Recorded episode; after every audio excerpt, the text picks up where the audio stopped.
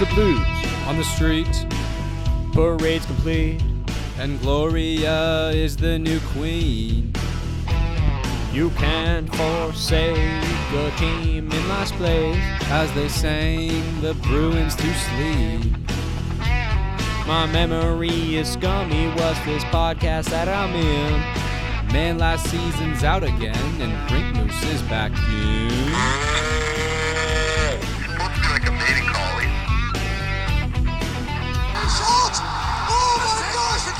Hey Pierre, what's wrong? What's going on? No team's gonna cut you a deal. Mitch said, "Hey Austin, you're awesome. Drop your pants and shock them. Now score like your game's freaking near." Unfriggin' believable. Sen's got no stars or snipers, but it's best draft in years. At least fans can't sleep easy because here comes Lafreniere. Greetings and salutations, and welcome to season two, episode 17 of the Rink Oh. Moose Hockey Podcast. Podcast where two good pals get together Oh. and discuss all things NHL and their implications in the fantasy hockey universe. Universe. I am one of your hosts, as always, Nick Costu, along with Kyle Nice, and making his return to the episode, our technical expert here tonight, Oh, Michael Robson. Michael, how are you doing on this fine evening? Excellent, excellent. I'm happy to be here providing tech support and some hockey opinions as we make our way through this mock draft. You you have officially eclipsed Dante Delfico as our technical guy. Am I right, Don? Am I right there, Kyle? Uh, I think what's more right is Nick has gone in deeper into the cavern of tech savvy uh, warlock, and uh, and Michael Yeah. is thankfully here to save us. So that's good. Yeah. And another thing I'll say about Michael is Michael, if, if there's I've learned anything, and we've we've been to a bunch of OHL games together. He's the fucking Dumbledore of scouting. This guy is unfriggin' real when it comes to project projecting talent. So you guys are in for a show, man. Like if the NHL scouts are watching this, I'd uh, I, I'd get I'd get this video going on in the room in the scouting room right now. Yeah, I'm excited to change some scouts' minds with uh, with my projections here. Yeah, yeah, exactly. Yeah. And then and me and Nick will just pipe up with our amateur opinions, and then we'll get a good mix of amateur hour. everything. Yeah, but I mean, I guess if you if you didn't catch on there, I mean, this is of course our draft preview show, our mock draft. Uh, if you want to look at our rankings, you can go back to our episode we did over the summer. Um, but this is the one where we're actually going to be doing a mock draft, as as we are days away from the NHL entry draft, the the draft Kyle's been waiting two and a half years for. Finally. Oh, can I ask a question? Oh, yeah, I got I got to make a statement since you already mentioned it. We did those draft rankings prior, about you know, like you said, a couple of weeks ago. Uh, my draft ranking list. This is not what this is, but my draft ranking list has certainly changed, even though the players haven't really been playing that much. Is that fair? Is that fair? So for me to can we? say? Fi- so where can we find this? Is this on the Uh, Twitter? Where is this? no, I, I I may publish it. I may publish it. I may. You can't say you have a list and then not publish it. Like otherwise, what's the point of the list? No, I, well, I haven't actually made the list, but I know it's different. How about that? Because my opinions have changed because I've dug a little deeper, I've listened a little harder, you know. So I'm just claiming it that kind of immunity. So you're showboating, but you're not. You're in fear of destroying No. your uh, your image online. You're not going to publish this. No, I like, see how it is. What I'm what I'm doing is I'm tearing down the credibility of my previous work. That's a humble way of going about it. Okay. So my previous old- if work my you can throw away. yeah, exactly. So it's a win-win for you. That Yes. if, if if your last list sucks, then you can always say you made some revisions, Yeah, and we have nothing to compare your new list to. correct. So you're like Bob McKenzie. You're like you're flexing, but you refuse to do predictions and anything like that. Yes, I'm the Bob father, and Pierre's the same Okay. way. He he won't dabble in these lists, but No. he's always shooting his opinion off. Yeah. Pierre refuses to do draft advice for the record. Like he does he does not give predictions about the draft. But he's always in on prospect talk, always on the radio. I know, but he refuses to say, "Oh, they're taking this guy, they're taking this guy." So I don't know.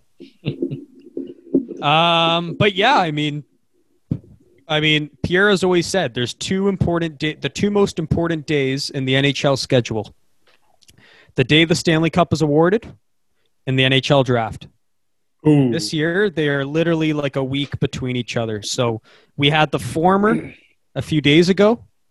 We're not going to talk about that. You can you can listen to other people analyze that. We're we're we're above that. Oh my gosh. And, He- he's so uh, salty about Cooper. But the but I- the ladder, the ladder is fine. So uh, so we're going to do our draft show. No, I, I agree. I think the, the the cup's been talked about. You know, I, I predicted it would blow over by by Thursday, which is today. And uh, I think for the most part, people are still just you know it's celebration videos and whatnot. But, uh, yeah, I, I'm past it, and I'm very What's- excited. tell for me the next tell me chapter. this. Tell me this because I'm never going to watch the celebration. was it awkward that there were no fans in the arena, or was it the same Uh, as usual? No, uh, I think it was the same because sometimes you have the away Stanley Cup wins, the team wins in the opposing team's building, and it's sort of similar. It was like that. It, it felt a little like that. Okay. So it, yeah, and, and that usually doesn't take away too much. You're just focusing on the guys and, and the emotion. So yeah, not bad. And who Also- gave the best? Go on. Oh, I, I just don't. I don't think the storylines for this year were as good as last year, right? Like last year, you have St. Mm. Louis climbing from the bottom of the league to to win it all, and this this year, the team that was expected to win it from day one walked away with it. So Yeah, no, I, I agree. It's not the Cinderella story, but uh, for a lot of people, and I'm not in this camp, but for a lot of people, they'll say every so often you need the best team to win to keep the credibility of like, oh, why are we getting all the best players? Why are we like this great team if we don't win every so often? So I, I like that perspective, but I'm quite salty they won as well, personally. And and what? It just salty. Was there any individual after the game when they interviewed him? You were like, man, I feel good for that guy. Like, did anyone Uh, give a heart wrenching speech. I don't or was know, it like- characterless? I, I, I didn't see too, I didn't I didn't get too much out of that. No. Yeah, it was Okay. it was pretty cut and dry, like typical stuff. Not, nothing really like gripped me. But you know what? Nothing's really gripped me in a while the, with these celebrations. You know, trying to think, but I, I could be wrong. So not could be some not not ones. not even not even Jamie Benn speechless at the podium got you. That was my that was my favorite moment. That was like that was the best interview of, of them all. It was like two minute interview and ninety percent of it was silence. it's like that's great stuff, man. but but who who who's to say that wouldn't be us? yeah, you're right. You're And locked nine finals. weeks in this hotel, and you got Dick All to show for it. I know, I know. That's got to be a gut wrenching feeling. Yeah, that was cool. Oh, di- did you see Cooper and all the boys with their cigars and acting like total dicks? Again, I, I didn't see any Tampa images, so Okay. I, I refrained. This Wow, is all whatever you're describing. I'm just Wow. gonna say you never described, never happened. Wow. Okay. Yeah. No, I, I could send you. I could send you a little video clip that would send you up. Yeah, no thanks. Yeah, no yeah, it, it'll come. It'll come. it'll come soon. um, okay, Moving- but yeah. With that on. said, to the fun to the fun stuff. yeah. I have uh, I have my legal pad here with Oh. Oh, Nick's boy. official official mock draft. This is this is exclusive premium content in this notebook. So I'm sure you guys have the same, and we're gonna get right into things. So, uh, who wants who wants to go first? And how do you want to do this, Kyle? Like, Uh, is it we're just hmm. gonna go one and then two, and then we're just gonna work our way up? Uh, yeah, yeah. Start at one, like we'll all say our one, number one, and then we'll yeah just go from there. I, I didn't really think of that. I think uh, I think yeah, just a simple way, simple method is is probably best at this point. And yeah, full disclosure, like I, I, this was a harder exercise than I thought. Like when, when I told Kyle to do this, he, you did it in like an hour. I yeah, spent, well, that, uh, I spent a good like six hours on this. okay. Funny story. I did it in like 20 minutes. and then I and then I looked at it again today. I reviewed it and I was like, I have to change so much. Like my my first my first rendition was very off the cuff. It was very like this is just what I feel. I did a tiny tiny bit of research, but then when I looked at it again today, I, I wasn't comfortable. I just was not comfortable bringing this to the world. So I, I revised it. I spent a bit more time than you think. I think it's uh it's tough to be comfortable with anything in this draft because really any pick from I think six through twenty, you're you're gonna get a great player. Mhm. After that, it becomes a little bit more hit or, hit and miss. But the first twenty picks of this draft are really hard to sort out. Yes. But, but see, so much of this predicting is like a trickle down effect. Like like if if you make a selection at like number five or number six, that changes so much of the next several picks. And so Yes. it has the poten- it has the potential of if you just get one of these wrong, it can trickle down and muck up your whole list. Mhm. So this Well, has the- the potential to make us look really stupid. Oh God, yeah. I'm excited to throw out some freezing cold takes. So and you know what's Yeah. amazing about this? Like what you said, Nick. I have a guy, for example, who I would have either put in five, six, or seven, or 15, 16, 17. Just because of who's there and what, like, I couldn't Mhm. see him going to those teams That's in the crazy. middle. It was either there Okay. or there. And I'll get into that. And yeah, it's a it's a player I've changed my mind on a lot, and uh, and we'll get into it. Uh, okay. So uh, without further ado, I mean, I think you're the most prepared as far as having your uh, your screen there ready, Kyle. So Oh. uh, why don't you take it away and show us show us who's going number one overall in the 2020 NHL uh, entry draft? This guy, this guy, right here. This requires not too much explanation. Uh, we've talked at nauseum all year long about this player. Uh, barring some sort of miraculous trade, they're not going to pick anybody else. Um, my only question to you guys: If you were the general manager of the New York Rangers, would you take a package of the number three and the number five for this pick? Absolutely, without a doubt, I would take that. Oh, oh shit. Okay, why? Well, so I'll get into it when I get to my picks, and and I'll explain my reasoning okay. there. I think Okay. just off the cuff, the New York Rangers have enough depth on the wing right now, Mhm. and what they really need are centers. And there are a Yeah. lot of centers that you can pick, sort of af- starting at three, three onwards. So I think if I were the Rangers, I would totally accept a three and five package. Okay. Nick? Yeah, I, I agree with Michael. Without a doubt, I'd make the pick. Or sorry, I'd, I'd take three and five way more instead. Um, I, I for me, it's it's it's it's not even close. I mean, you get two assets for the price of one. I don't care if one guy has this potential. I'd rather have two elite players than one superstar player any day. And for me, it's it's just numbers. Like I, I want more security. It's a safer deal because then you know, I, I, I just it's it's just I can have defensemen and a forward. I could have two forwards. I can have a goalie and a forward. There's just so many options. I I, mm. I don't think this. Plus, this guy's not Crosby. He's not McDavid. He is not a generational talent. We've already come to that conclusion. As much as we love him and the intangibles, he's not. So Okay. with that said, him being in that lower tier, kind of that Eichel tier, um, that makes it a no-brainer. Okay. It's like it's like it's like saying, you know, what would I rather have? Um, let's think about this. Like let's let's make it comparable here. Well, let, let me give you one. Let me give you one. Taylor Hall Um, or Tyler Seguin? Uh, well. Hmm. It's like it's like saying, would you rather have Tyler Seguin, or would you rather have Leon Draisaitl and Seth Jones? I'd much rather have Leon Draisaitl. Oh no, it's not. It's not like that at all. It's it's.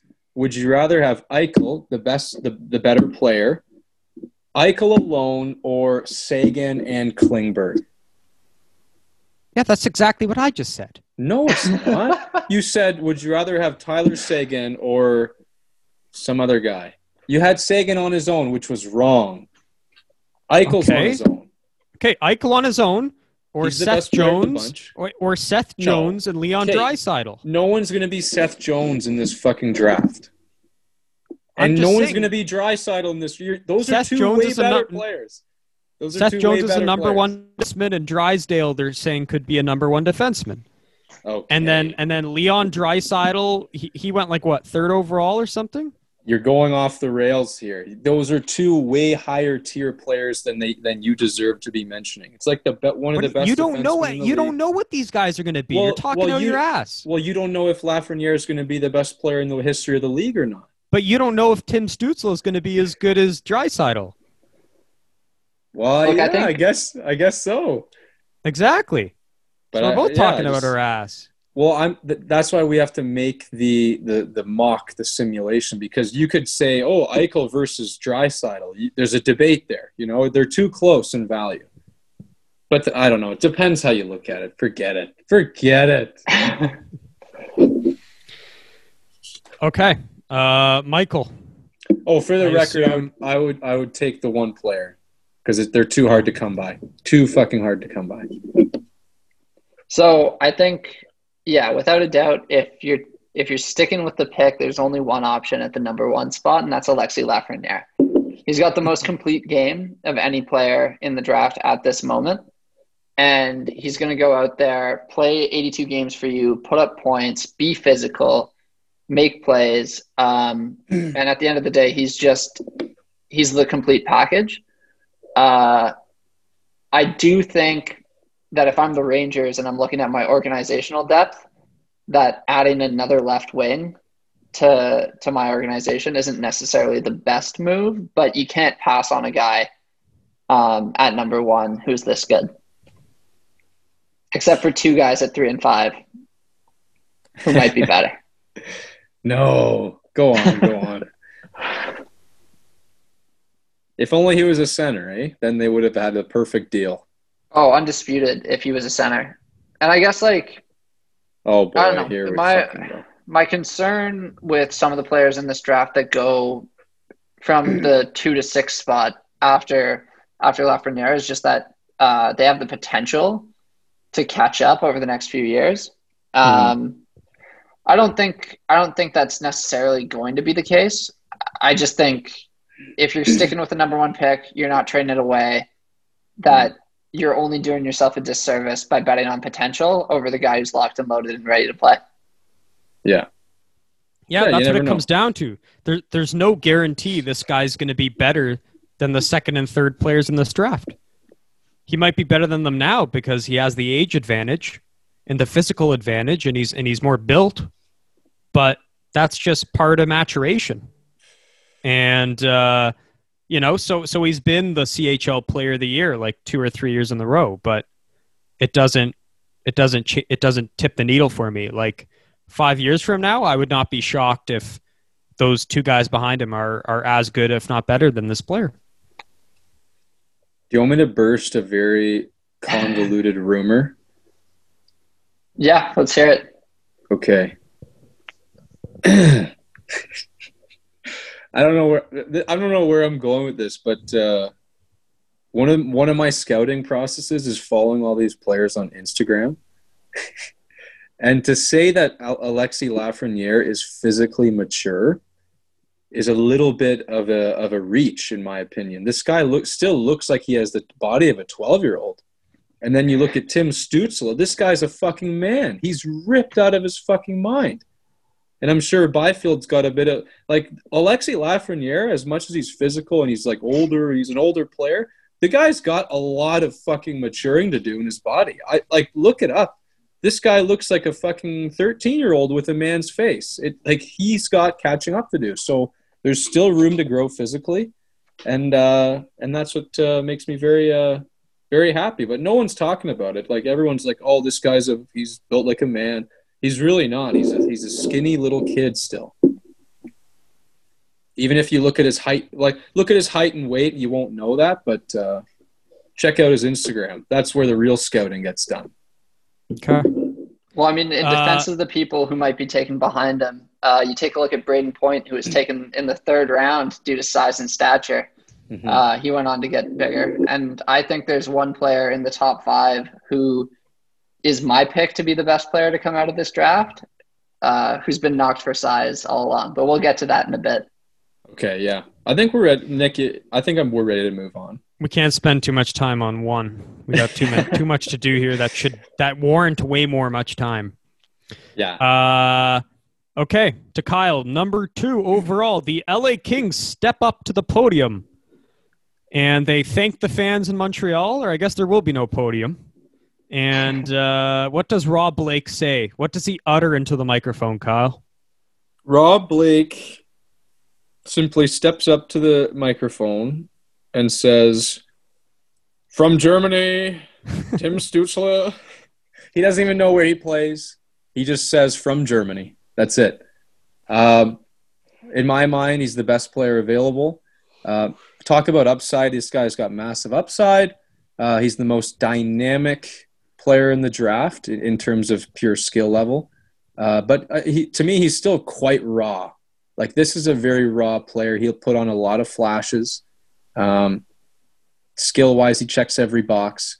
Uh, not a fantastic goal scorer per se, but uh, man, it's hard to pass up on the just the pure skill and upside of this player. So to Stutzle.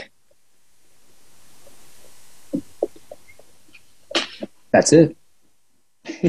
Um, yeah, I, I have to agree. Uh, I think Tim Stutzle goes second overall in this draft, and I think a lot of it comes down to the fact that uh, LA already has a lot of organizational depth at center. You've got Turcotte, you've got Vilardi, um, and I think what they really need is to get a dynamic offensive player in there, um, somebody who can play center, can play the wing, and who has so much potential to develop into uh, somebody who could be the best player out of this draft. Um, so yeah, I think LA has to go Stutzle, uh, and that's that's just who it's going to be at number two.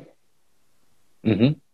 Oh, and Nick, the LA Kings fan wearing his sweater. What say you, sir?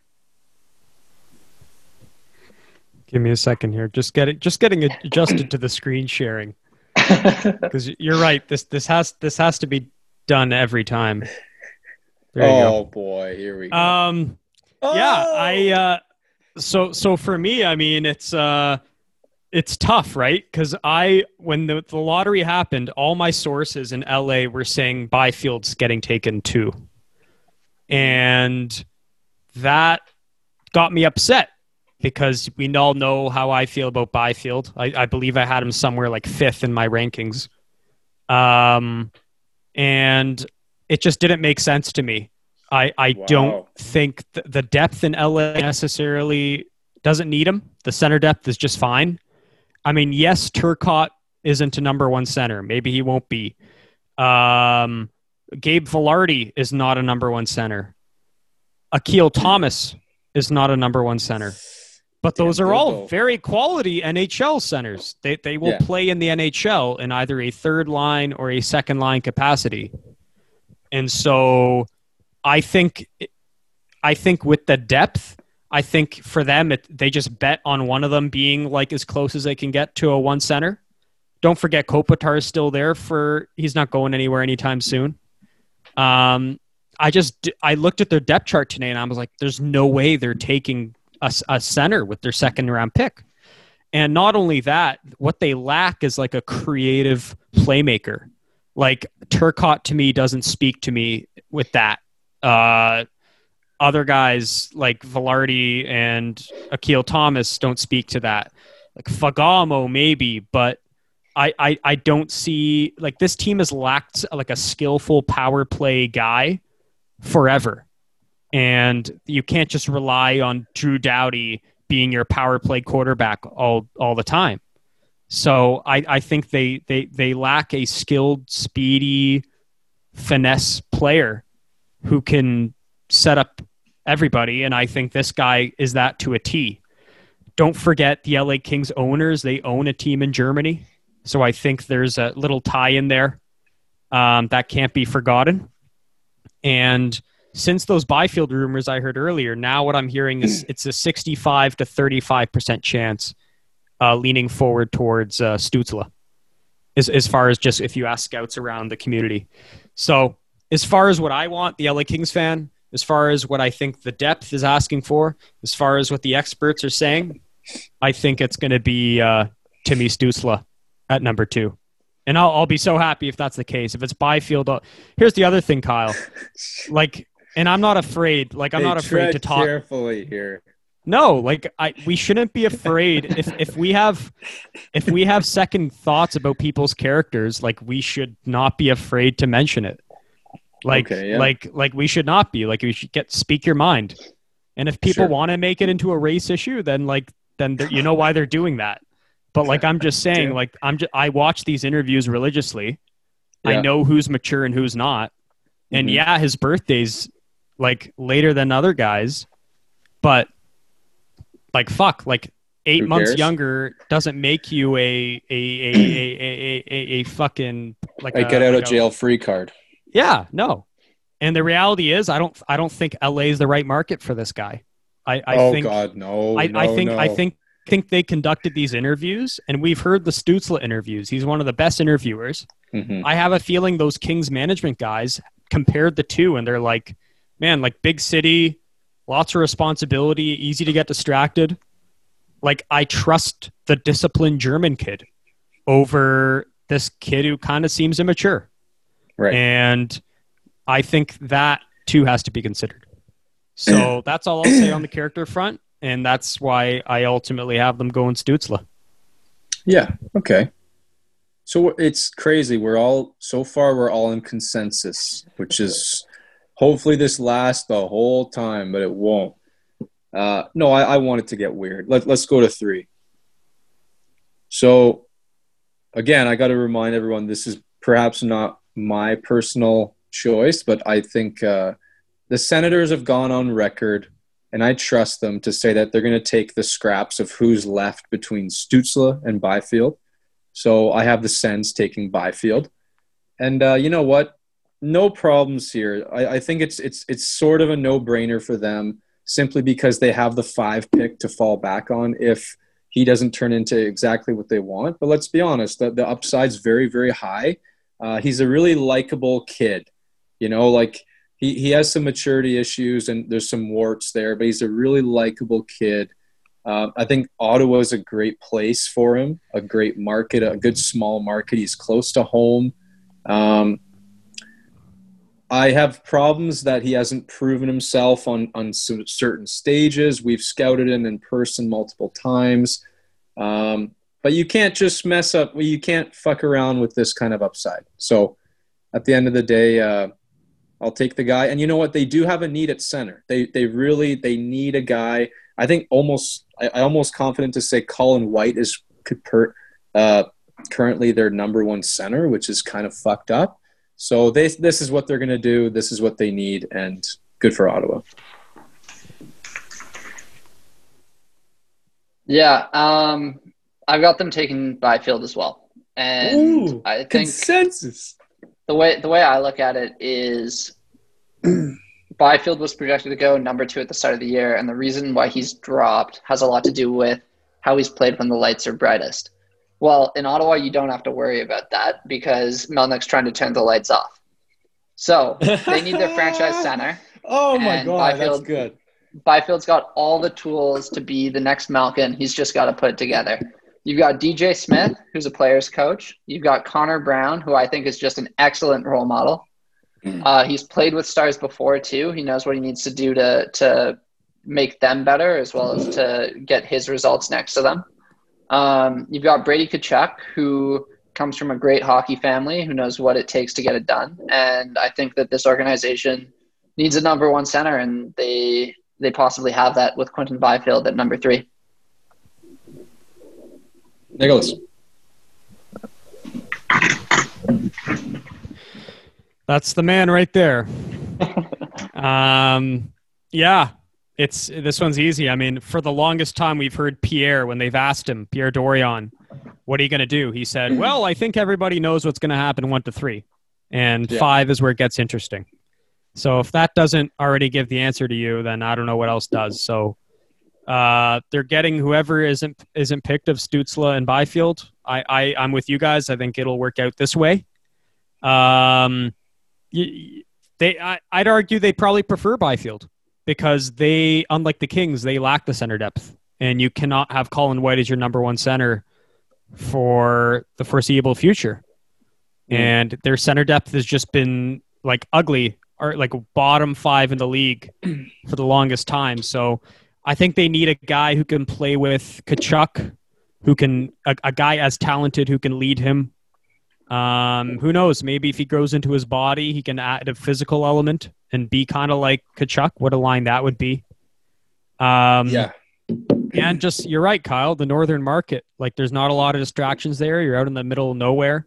He's used to playing in Sudbury, Ottawa, very similar. Um, so it fits the team need. It kind of fits what he's looking for. It just seems like kind of a perfect marriage. So I think this is the right way things should fall. I hope they fall this way. And uh, if they don't, then it changes everything. Like this is what I was talking about with the trickle down effect. Like if if they get Stutzle instead, it impacts so much of what they do at five. If they get Byfield, it impacts so much what they do at five. It's it's crazy. So Yeah. get into that shortly, but uh, but yeah, Byfield Well- for me. Let me ask you guys one question about the player. do, do you see Byfield as an elite, quote unquote, elite playmaker? Playmaker.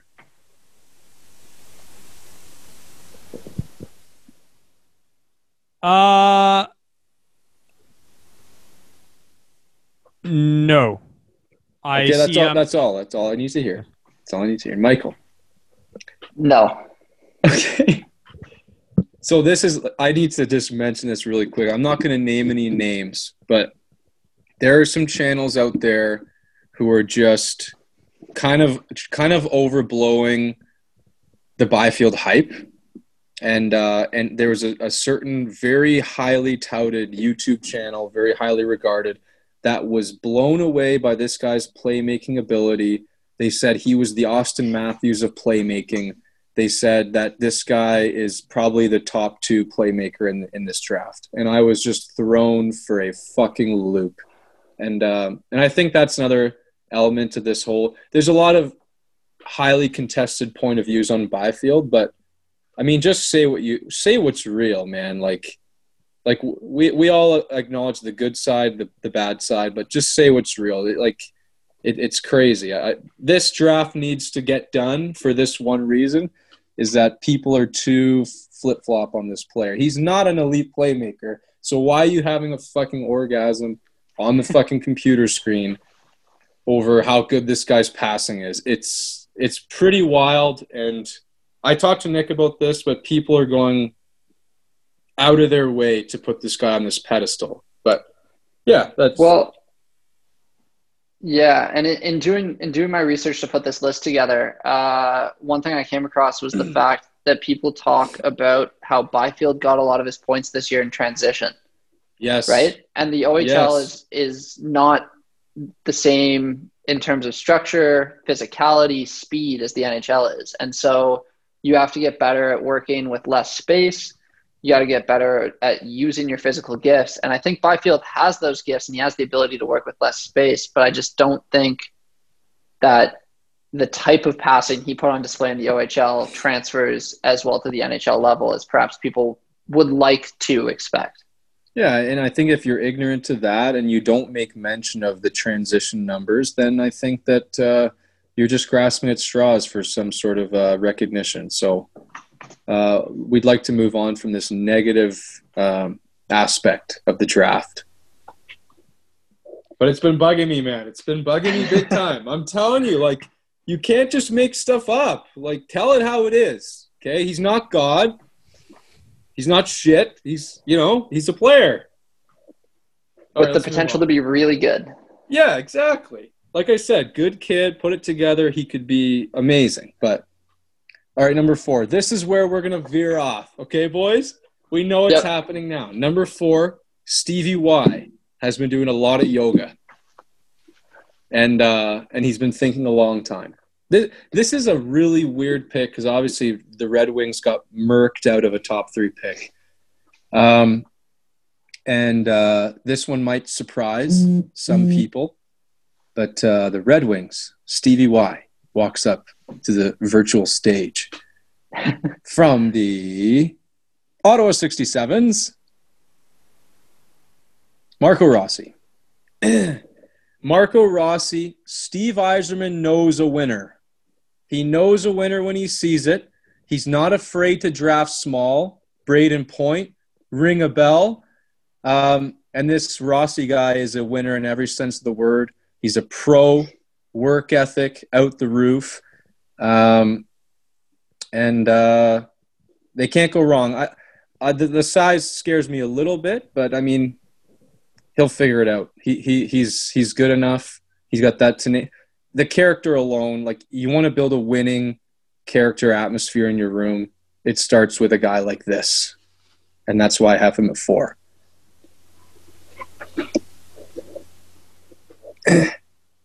So my choice for Detroit came down to Rossi and the guy I ended up picking because ultimately I Oh. feel as though they need more than just one guy to form that winning culture. They need a bit of time to put it together.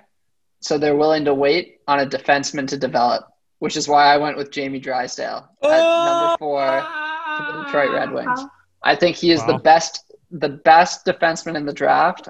I don't care what people say about Jake Sanderson. I have a lot of doubts about the U.S. National Development Team program. Um, Jamie Drysdale has shown that he can play at the OHL level, at the World Juniors, and I think that with his skating ability, his hockey IQ, and uh, his two-way ability, that he could potentially be the Nick Lidstrom for the next generation of the Detroit Red Holy Wings. Oh shit. Oh my He god! is dropping bombs, ladies and gentlemen. Jesus Christ, he came punching today. Whoa! It's Michael Robson. This is amazing. This is good. wow, I like that. He takes the sip of drink. Oh god, this guy's a boss. okay, Nick, what do you got? Oh, I got Oh boy. I got this young looking boy No! for you. Is that! Cole? That's Cole. Yeah. Of course. Um. Yeah. I mean, for me, I, I'm I'm more I more lean to Kyle's uh, opinion here. So Marco Rossi was my runner-up for this position. It was everyone's Uh, runner up. Yeah, he's my runner-up because I think Stevie Y. We all we heard at nauseum about how much he loved Brayden Point in Tampa, and so I looked at the closest players to Brayden Point, and Marco Rossi to me is a guy I compare a lot to Point because he's undersized, not the best skater, but he's built like a truck, uh, all around game, two way game. Um, and Perfetti is kind of similar. He's he he he I don't know, like he's he's he's got this high hockey IQ that I think a guy like Yzerman values. And Point's got a hell of a high hockey IQ too, and that's why he loved him. And so I I, I could see, you know, him liking a guy like Perfetti for that very reason. And then not to mention the big factor for me is he's from Saginaw. He played for Saginaw. It's right in Detroit's backyard. Their whole scouting staff must have been at every single game. So the whole backyard mindset, the whole high hockey IQ mindset, the fact you need a guy to set up that sniper who they drafted a few years ago. Who is he? Zadina. Zadina. Like Filip. I could see these two just lighting it up. And they need a power play. They need a power play specialist. Zadina can finish if he's set up on the left circle or the right circle, but they need a guy who can help set them up. Yeah. And so for me, all those factors, the whole Stevie Y aspect, the high hockey IQ, the backyard factor, to me, it's going to be Colfer Fetty. And then Kyle, I'd be lying if I didn't mention like any of like the several mocks I saw, they all have Perfetti going. And, and to that point, if there's any name I've heard associated with Detroit more, it, it's Perfetti all day, every day. He's been tied to Detroit for months. Um, so yeah, I, I could see this definitely happening. I just I don't like it. I don't like it over Rossi. Oof. I don't either. I mean, we know my rankings. I had Rossi, I, I believe, in my top three. You had him two or third, I three. So, so I yeah, that's the player I'd take. I just think uh, the whole connection, Saginaw Detroit connection, might might play a factor here. Yep. Yep. Yep. Yep. Yep. Yep. Yep. Fair enough. Okay, number Okay. five. Uh, five. So Senators' second pick. So we all have him taking Byfield at three. So who do they choose at five? Is it a forward? Is it a defenseman? Is it a goalie? It's a defenseman. In my opinion, they take the best defenseman available in the draft. Jake Sanderson. okay, so this is something I've changed my mind on. I know Michael's going nuts over here. Michael, this is so not me. This is so not me. You know I like my Canadians. You know what? But I'll tell you why they did this. I'll and this is a senator's perspective. Um, whether he's the best defenseman in the draft, here's why I swapped my position on this.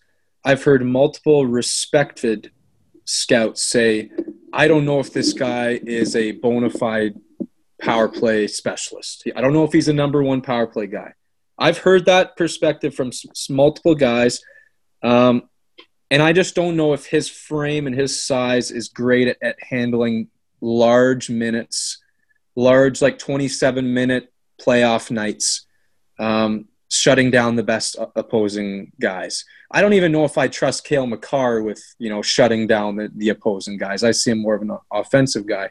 So I see Senators, they've got Chabot, right? They've already got Chabot. They've got Brannstrom in the wings. Um, they've already had their forward. And I say, you know what? Let's get the, the best shutdown defenseman in, in the draft. Um, he's a minute muncher. He's to once he fills out, he's going to be a really good, solid defensive defenseman. No, he's not going to put up 50 plus points a year, um, but he's going to be like a Slavin. If you put him next to Chabot, you've got like in my mind a, a world-beating defensive pair. Like it, it's gonna it's gonna rival a Jones Werenski type of quality, where Chabot's that seventy-point guy, and uh, this Sanderson guy will shut it down. Savvy at moving the puck, really great skater, surprisingly good skater, um, and I think for the Senators it's a safe pick, but it's also the right pick.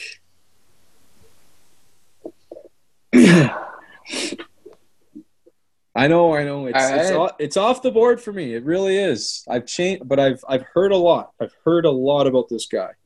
So we'll we'll disagree about who the uh, best shutdown defenseman is in this uh, Oh, in this year's Oh. draft, Okay, I like this. I like this. but uh, we'll we'll get to that a little bit later as well. Um, I definitely think Sanderson could be a good pick for Ottawa, but let me just list a, a couple a couple names off here for you: McDavid, Draisaitl, Matthews, Tavares, I like those guys. Crosby, and Malkin. Oh, I see three you're of the, these are three of the top offensive teams in the NHL, and what they have going for them is a one-two punch down the center, down the middle. Now Ottawa's picked up their big guy in Byfield, but what they really need is the type of personality to build a franchise around, and the type of guy who's going to come in, compete, and win. Which is why at number five I have them taking Marco Rossi, because I believe Okay. that he, in the long run, will be the best player to come out of this draft. And I think that in the long run, he's the Crosby to Byfield's Malkin, and the Oh. Senators set themselves up for a long run oh of uh, of cup contention.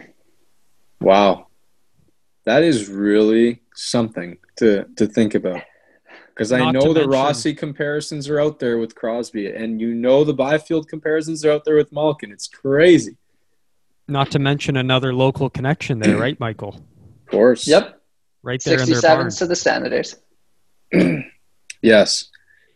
I I I could Yeah, definitely see and, that and too. ag- again, that that's the direction like they could foreseeably go in for sure, for sure. Uh, that you're betting on like the two best centers in the draft. Like who wouldn't do that? So Hmm. it's it's it's I I don't disagree. Uh, I'd probably agree more with Michael's take than Kyle's take, just because I, I don't see the the d- need for the defenseman as much as you do. Um, Mhm. But regardless, on here, this man, oh boy. Um, so I snow. I had the privilege of talking to a deep rooted Ottawa fan the other day. Uh, who's this? As you as as you know, our teammate at Intramurals, Samuel Lasky. Uh, Oh, yeah. Michael. He's a, he's a big Ottawa fan, and I and I asked him, "What the hell's going on? What are you guys going to do? What's the scoop?" And he told me that like he knows. oh, he knows. You don't know this guy, Kyle. You've yet to meet him.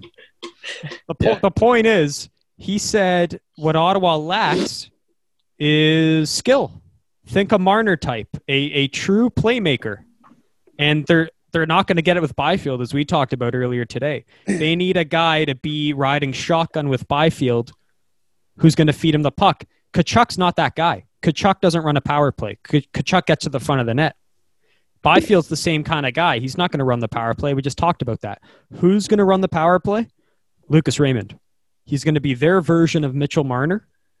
And I think that's why they're going to go with him. I, and I, I, I didn't come up with this till later today. This was a tough pick for me to choose, but I Yeah. think this one checks the most boxes. Um, not to mention, I mean, you look at their depth on D. I mean, Jacob Bernard Docker, Chabot, Brandstrom, or is it Brandstrom? Who's Yep. who's the Yep. yeah? I mean, uh, Lassi Thompson. It's not bad, and. I just I yeah, it's it's pretty good. I don't see the need for the D here. They can always address the D at pick 28 because don't forget they do have the Islanders pick, and I see a lot more defensemen dropping in this draft.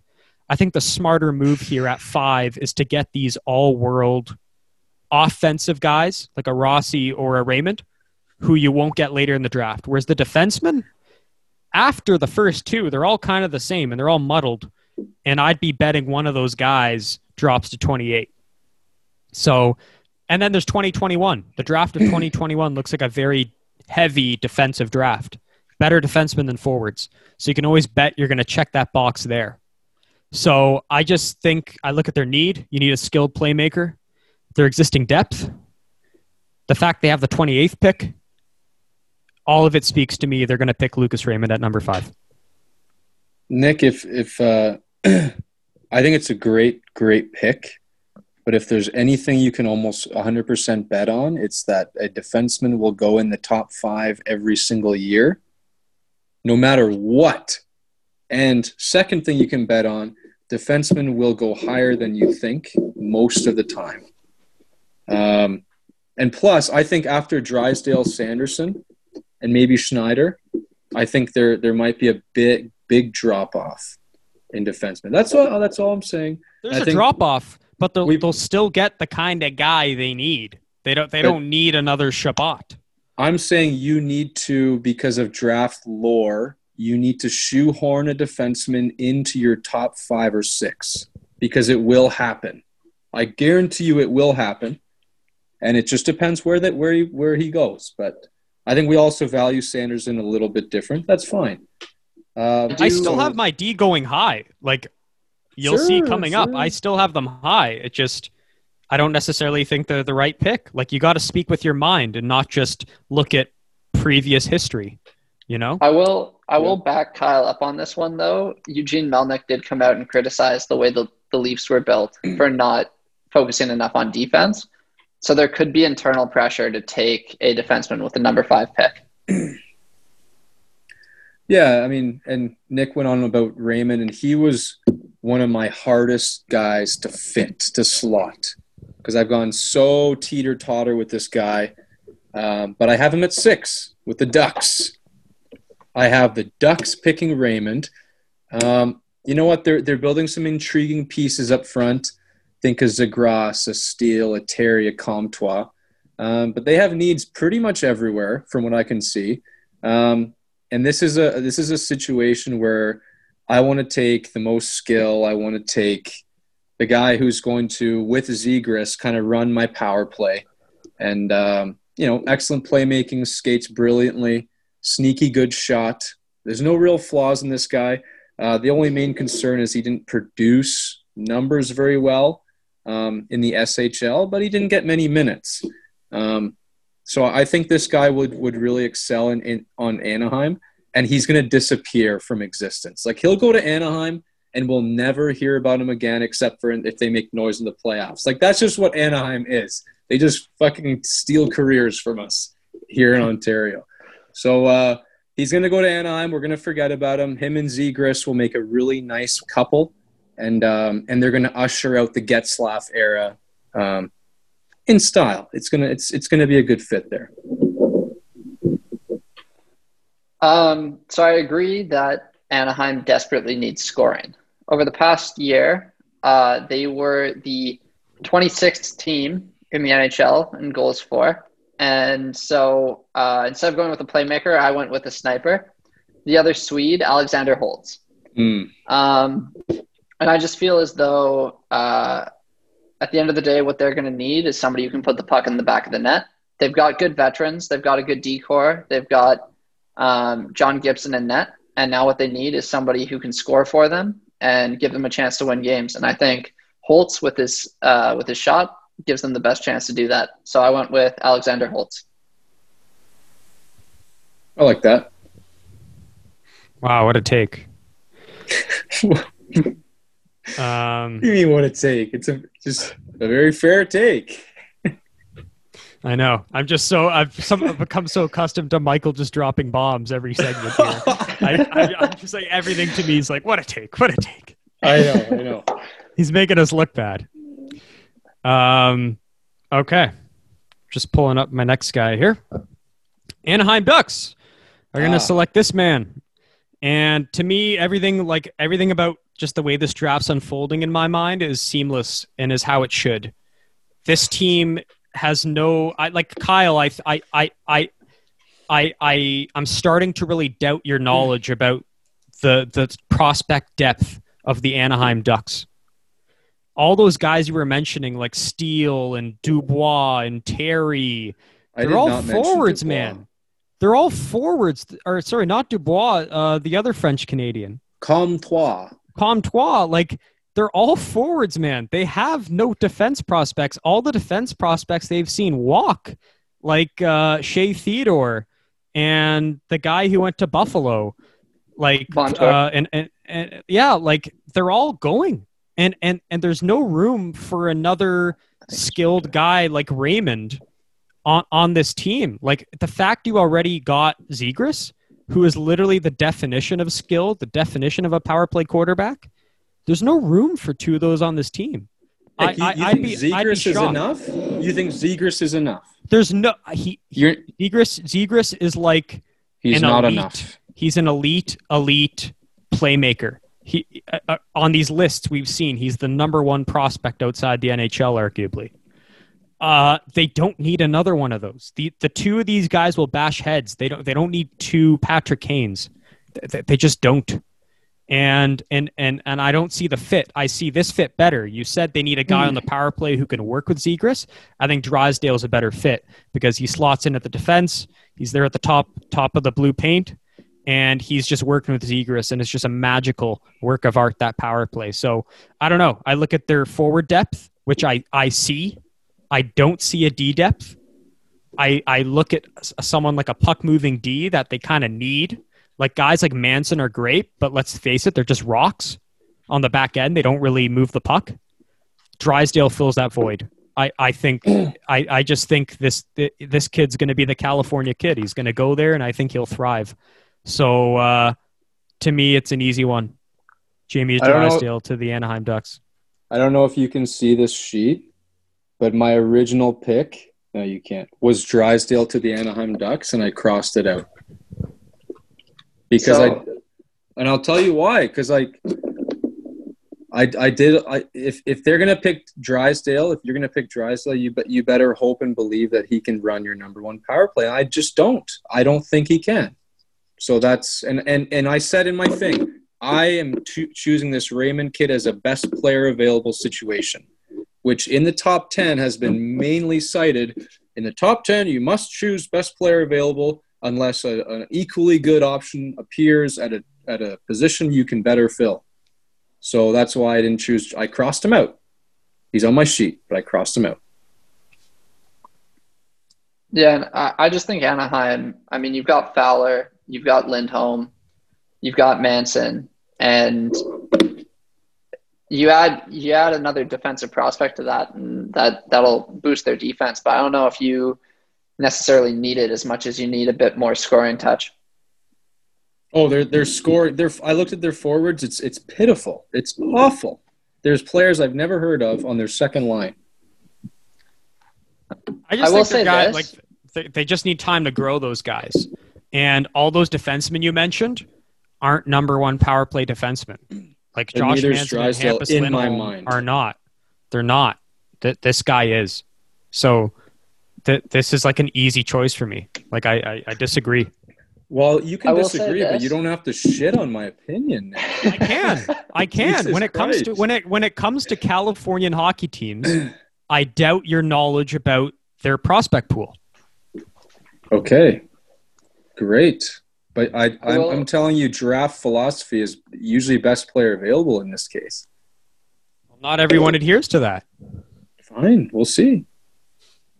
Okay, so for the record, I want to because I want to make sure I have these picks on the record because Michael, we're doing a competition here. Whoever gets the least right is buying pitchers for the group. Oh, okay.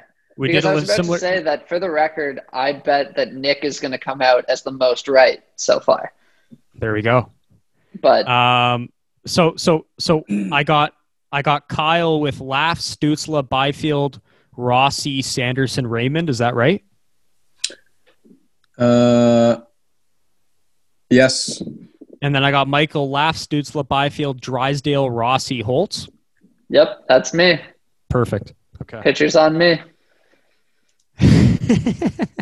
Okay. uh, Number okay, seven. Kyle, take it away. This is a perfect fit, and uh, there's no there's no more perfect fit in the entire draft. The Buffalo Sabres. Oh no, we're at seven. We're at seven. Sorry. Yeah. Okay, this is less of a perfect fit. Uh, number seven. Uh, boy, yeah. This is uh this is probably off the board, but uh, the Devils take a gamble and they take Askarov. So the goalie's off the board.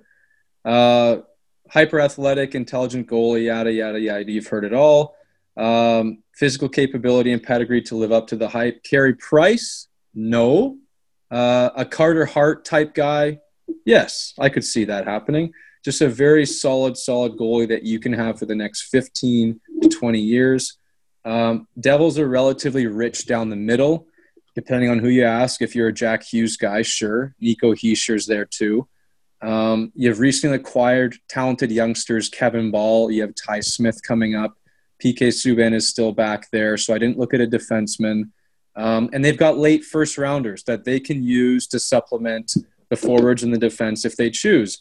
I think they're in a good spot to uh, to take a gamble on the goalie because I simply don't think this guy is going to last past around 11 or 12. So they take the gamble now, make sure they get him. They've got 18 and 20 to address other needs if necessary. And uh, no, I'm not a big Mackenzie Blackwood is your number one guy uh, believer. So there we go.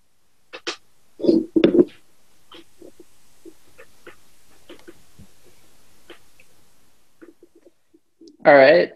Well, I took a look at the the Devils and I figured that you know they've got their young offensive players and Hughes and Hischier. Uh, I thought that Blackwood stands up as their number one moving forward. At least they're not going to be looking for for another goalie right now. Um, and although they've got Ty Smith and uh, and Kevin Bahl in the system, I figured that at the seventh spot that they were going to go with Jake Sanderson. I think that Sanderson is a solid defensive player who could possibly have that offensive upside.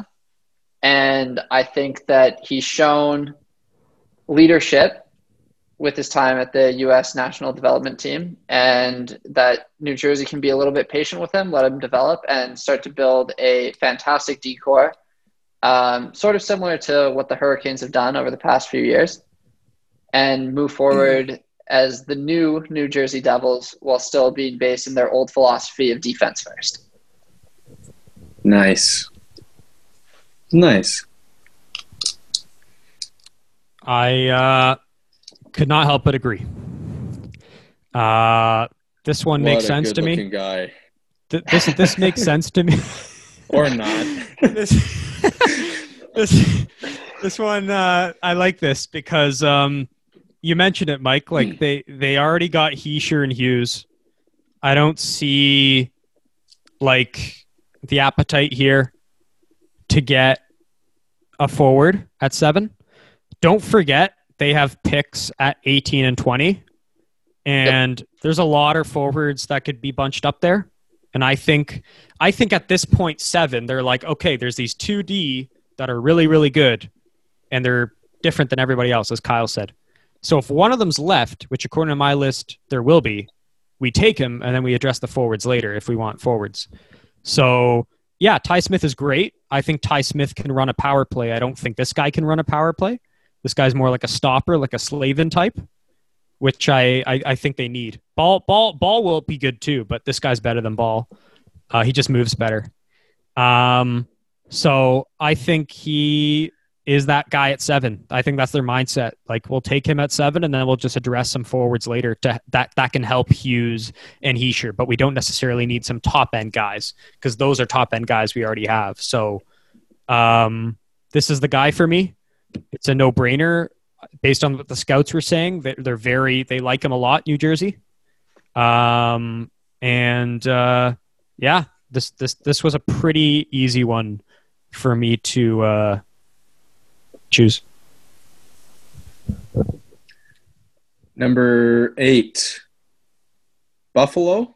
Buffalo, I'm coming for you. So this is again, like I said before, this is probably the best fit in my mind, imaginable, imaginable.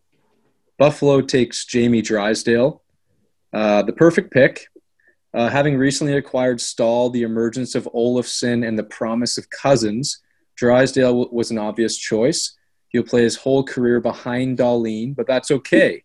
He's likely best suited for a second power play role. Uh, versatile puck moving minutes on the first or second pairing uh, brings a further element of responsibility to Buffalo's back end. Um, Buffalo's good up front. I, I'm really comfortable with their offensive scoring. Cozens is coming in, who I just absolutely am in love with. Uh, they need this guy. I think uh, he slots in perfectly because you don't need him to be your number one guy. Which personally, I don't think he is that type of player. So I think it's it's a really slide in puzzle piece kind of fit for me.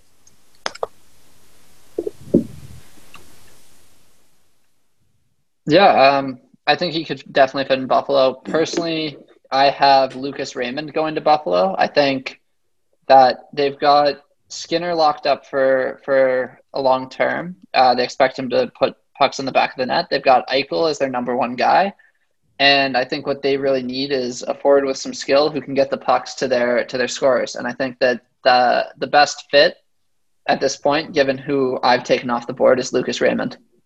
Um, he projects to be a Mitch Marner type of player. And although there's definitely a lot of rumblings that he could go to Ottawa, I think that um, at the end of the day, he probably helps Buffalo a little bit more. And uh, based on the picks I've made, he slides down to them, and they're very happy to take him at number eight. Okay. Well, uh, speaking of sliders, this is quite the slider. And if I'm Buffalo, I'm licking my chops about getting this guy at number Oh, eight. boy. This Um, is a mistake. Yeah, I've, I've been they, they've been clamoring for a center for a long time, and I, I won't deny what Kyle said about you know the hmm. winger that they just drafted, Cozens, and He'll be a you know, and I can't deny the fact. Yeah, you need some defense help, even though you do have a generational talent on the back end. But the fact is, if this guy drops that far, which according to my list he will, I think they're salivating because they need that center. There's a big drop off in the centers after he goes. Like guy, guys like Lundell and uh, and uh, Zary, they're they're just not this guy, and uh, I just think they see it and they go, okay, this is this is our number two center. This is what Casey Mittelstadt should have been, and he's not right now. And he's a guy who can jump in soon. We've talked about how he's one of the guys who are NHL ready. Well, Eichel wants to get out of Buffalo. We've seen that with the trade rumors this week. And I think he'd be clamoring for this pick too. He wants an NHL ready guy, and this is an NHL ready guy. So they get their center depth. They get an NHL ready guy that will appease Eichel. And uh, I, I, I think they're laughing the fact that Nick's number three player drops to eight. So big Nick? big win for Buffalo. Nick, if I if you can chirp me for the Ducks, I can chirp you for this Okay. because this is just not a fit. You this is not a You- fit for Montreal. you- they have too many other needs. You've got Eichel. You've got Eric Staal. You just picked up. Dylan Cozens is going to be a centerman. This is not a fit unless you want him on your third line. You can. You're going to shoehorn him into the wing and diminish his value. Why is he going to be a know. centerman? I thought what, what, what, wasn't Cozens a winger at the World Juniors? Uh, because he's a six foot three centerman, and they're going to want him to be a centerman. I promise you that. He will be. A, he might start as a winger, but he will be a centerman because that's where his value is highest. And, a lot of uh, the scouts are saying Buffalo very high on Marco Rossi. I'm sure they are, but it, whether he's like whether he's there or not, and you could say, "Oh, best player available." That's what I said for fucking uh, the Ducks, and you shat on me. No, I didn't. No, So no, I I, didn't say. I didn't. My number one rationale. You're putting words in my mouth. Do not put words in my mouth. I hate when people put words in my Nick? mouth. Nick, Nick, Nick. You said that I don't know the Ducks prospects, but I'm telling you, Dylan Cozens will be a center. So you I don't know the if he'll be. You don't. You don't know. You don't know that. He we haven't will seen him play yet. We haven't seen him play. You don't know. You haven't seen Zegras play. He's not going to be a world beater, is he? You don't know. He might that. be. He might be. No, he won't be. You don't even know if he's going to be a center. He was also a center slash winger. He might not even be that. He's just going to be. Yeah. So you know what? This is just you getting what came, what goes around comes around, and that's what's coming around No. right now. I, I, you're, you're, you're, you're, you're, you're just, you're, you're, you're, skep, you're, the word's lost on me. You're, you're, uh, you're speculating that this guy's going to be a center. You don't know he's going to be a center. He's going to be a fact center. is, they need, they need a center. if you go to his page, it says centerman, and he's been playing center all year for the Lethbridge Hurricanes. I think, I think If Buff- Buffalo Buff- wanted him as a winger, they'd say, "You better play wing this year so you can get used to it, sir." They would have said that. and what, and what about my point about NHL readiness so that Eichel is appeased? That's why they got Eric Staal, so Eichel can be happy and they, they can have their number two right away. That's why they got Staal. So Eichel's happy. They're a competitive team, but what they need is the defenseman. And if I don't know, yeah, they they need the defenseman. Like it's it's just it is what it is. They got no defense prospects. I don't know about I mean, that. they, they yeah. have a generational player. Yes, exactly. But it's not enough. It's not enough. They like Tampa has Hedman, but they have a lot of support behind them too. Okay. We agreed to disagree. Or we could just be, uh, you know, just supportive of each other's picks, and we don't have to have this kind of conversation. I like having these conversations. this is way better than being yes men and just nodding you're the right. whole show. Fine, fine, fine. okay, but you, I mean, you're not going to pick any more holes in my picks because they're perfect. Shall we move on to nine? Let's Shall do we it. move on to nine? Yes. Minnesota Wild. so, this guy's still on my board, so I might as well pull him up. Uh, Cole Perfetti. Cole Perfetti for the Minnesota Wild. They desperately need centerman. They desperately need offense. Um, not only do they lack talent at forward, but they lack talent in center in particular.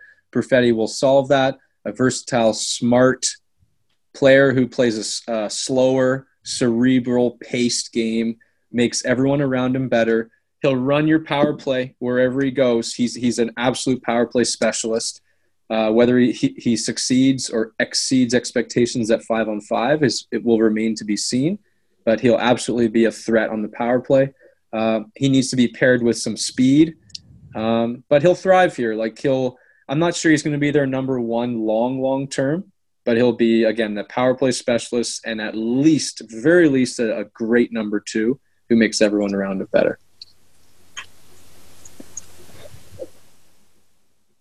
So when I look at the Minnesota Wild, what I see is a franchise that's about to be in for a cold, hard next three to four years. And Yes. I think the last thing you want to do is try to bring in anybody who will be ready in the next couple of years um, and expect them to carry your team. I think they're going to take a patient approach. I think they're going going to take the best player available at this spot, and I think they're going to go with Yaroslav Askarov and sit on the Oh. goalie for a couple of years, let him develop while they continue to acquire picks. Uh, tank for Shane Wright in 20, Oh. uh, 22, That'd be a story. and then come out swinging after that. nice. Nice. Wow, Nick? that's some for, that's some forecasting there, all the way to 2022. That's some foreplay. um, okay. My number nine pick. Let me just make note of what uh Michael just got there. Askarov. So Are interesting. you, so you got. are got you following these, Nick? Are you are you recording these? Yeah, Okay. they're all they're all being written into my legal pad. okay, good. Um, okay. Number nine. This man. oh, oh God. What are you always I laughing about? I cannot breathe. I cannot breathe. This is. Oh God. Okay. So Oh. I so get hear me out. So you got So some explaining to do, young man. they, they this team needs a centerman. Like this this GM Bill Guerin has gone out on the record saying we need a centerman, we need a centerman, we need a centerman. So I'm going to take him for his word. That's number 1. Number 2. By my count, like if Perfetti's still around here, they're gushing and they're taking him right away, but the reality is he won't be. And this guy kind of represents the next batch. And I just I don't see Perfetti, Rossi, or Byfield getting to this point. So this by default is the guy. Uh, number three, Minnesota is built on boring hockey. They are boring, and and Ma- Matthew Boldy is a very boring player, and Matthew Boldy is going to fit very well with this boring player, and it just fits their mo of drafting boring players, and this trend is going to continue in the lowly city of Minnesota or the state of Minnesota. So uh, yeah, I got them going with Anton Lundell. That's sad. That's sad. You, well, it's sad, think- but it, but it's but that's their identity. You got to go with the team's identity. well, you'd think they'd want to change their identity because it hasn't worked. Well, You know? maybe maybe ownership's pulling the strings and they like boring hockey. maybe, maybe. We all agree they need a center. How about that? Uh, okay, No, Winnipeg Jets at ten. Well, not. Yeah, I mean, who who did who did you, yeah you had Askarov right, Yeah, I have them taking Askarov Which is fair. The Yeah. that they which is totally fair, is not available totally for two fair. more years. right, totally right. fair. And and to be and to be honest, I I think wherever Askarov goes, I think it's going to surprise us wherever he goes. Yeah. Like it's going to be like, oh wow, that's that's weird. Because if you remember, um, the goalie last year, what the hell is his name? Uh, went to Florida. You know Spencer what I'm Knight. talking about. Spencer Knight. Spencer went like 12 to 14 area. And this guy's more highly touted than Spencer. So I, I wouldn't be surprised if he goes in the 9, 10, 11 range. So, yeah. I can see him going 9, 10, 11, but I can also see him dropping down to closer to like the late teens, early 20s. Yeah, it, it, it'll be a weird one. It'll be a strange, strange pick. But uh, moving on to the Jets at 10. Um, well, this uh, this one's this one was easy for me to be honest. Uh, I've got Braden Schneider at uh, number 10 to the Jets. Uh, team's glaring weakness is on D. I really like their forward crop. Connor Hellebuyck is a star goalie goaltender, uh, so it wasn't hard. Uh, perfect player for them. Fills the hole left by Trouba and Byfuglien. Physical, calm, separator of pucks. Who's competent puck mover. He's not going to be running your power play, no, but he'll uh, he'll slot in. He'll settle things down in the defensive zone, which Connor Hellebuyck will appreciate. Um, and don't expect him to lose many puck battles down low. He's he's as strong as an ox. He's got an excellent, excellent interview. He was rated as one of my highest character players Um, just a very professional attitude. He'll he'll do whatever it takes to uh, to get better. He's got some things to work on, uh, but he'll make it, and he'll be a great pick for uh, for Winnipeg. Well, Kyle. Sorry, I- sorry. That was that was Schneider. Uh, yeah, yeah, took Schneider. Yeah. Kyle, I can't disagree with you. Winnipeg needs defensemen, and that's why I have them taking the best shutdown defenseman in this draft. A guy who is smooth skating, WHLer with a mean streak. He's got size and he's got the offensive upside. I have them taking Kaiden Guhle. Mm. And I just think that uh, Kaiden Guhle can step in in perhaps this year, but more likely than not in a year or two, and can add to that decor and really bolster it. Um, he can provide a second option to Josh Morrissey. You can have them playing together or on different different lines, and I think at the end of the day that Kaiden Guhle is the best option for the Winnipeg Jets at number ten. I was super close between the two. I, I really like them both, but uh, Yeah. yeah, I, I see that. You guys are quick. I can't even pull up these photos in time. uh, Tech savvy Nick. this is tougher than it looks. Uh, okay. Pull it up. Relax. What defenseman will he choose? Or will it be a forward? Or yeah, he'll pick a winger. He's gonna pick a winger. He's gonna pick the goalie. Oh no! no, Nick, don't do it. Oh, So to All me, right, this is yeah. one. To me, this is one of those best player available kind of picks. Like you're looking Oh, at your, you can just pull your- that out whenever you want, then, huh? you're looking at your, yeah, you're looking at, you're looking at your depth chart, and you, you see, you see this guy's still around at ten, and you go, you know what? Not a bad pick. And the reality is, I think Laine is on the way out. I don't think, I don't know if in two years Patrik Laine is on that team anymore. And if you could have a Finnish sniper replace the Finnish sniper, I think you take it. And uh, hey, I mean, I, I know I know they have forward depth. I know they got Wheeler, they got Scheifele, they got um, you know Andrew Copp, they got uh, that other winger. Um, but hey, I mean, I, I yeah, Ehlers. I just I I don't know. They they shown an affinity for Finnish born players. I think they're Finnish snipers on the way out, and I think it's as simple as they need a guy to replace them, and uh, it's the best player available. So uh, I agree with the D sentiment. I do. I just think unfortunately the really top guys are gone at this point. Like if they could get a Sanderson, they'll take him. But I don't I don't see him being around at this point. And so to me it's one of those best available picks. And I think uh, Alexander Holtz fits the bill. They could also move down. This is one of those teams that could definitely trade down if they want to. So we'll see. Nick, um, where did did you get your scouting report from Pronman on this player? That is is Pronman. Uh, no, I I think Pronman has Sanderson going to the Winnipeg Jets. Okay. At ten? My only problem Yeah. with this pick is that Holtz is Swedish. Is he not Finnish? No, Oh yeah, he is Swedish. he's the, he's Yeah. part of the Terror Twins of Sweden. Right, you're right. Him and Raymond. Uh, yeah, no, that that does that doesn't change my mind. I think uh, they have to be they have to be decisive on Laine and and and especially decisive on what they get back for him. If they get a defenseman back, then maybe they do this. But if they get a forward back, then they'll probably go D. But I just I just hear all the rumors, like the way the way things aren't working out there, and I, I think he might go. Right. Okay. Well, moving on to 11, Nashville Predators. Uh, this is where I have Holtz going simply because he can't fall any further than this. Um, best shot in the draft in my mind. Not the best goal scorer, but the best shot.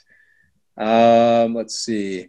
Sort of reminds me of Forsberg, so it's it's a cute little fit there. Uh, he'll enhance the power play as a trigger man. Hopefully, find a home next to Matt Duchene uh, whereas Forsberg lives beside Johansen for the most part. Uh, I see him as a he'll score 40 goals at least a few times in his career with the right centerman. So um, you know the, the Nashville Predators are strangely streaky with their offense. Uh, this guy will fix the consistency issues there, I think. Yeah, um, for Nashville, only because I had him slide this far, and if I let him slide any further, I'd be insane. Uh, Cole Perfetti.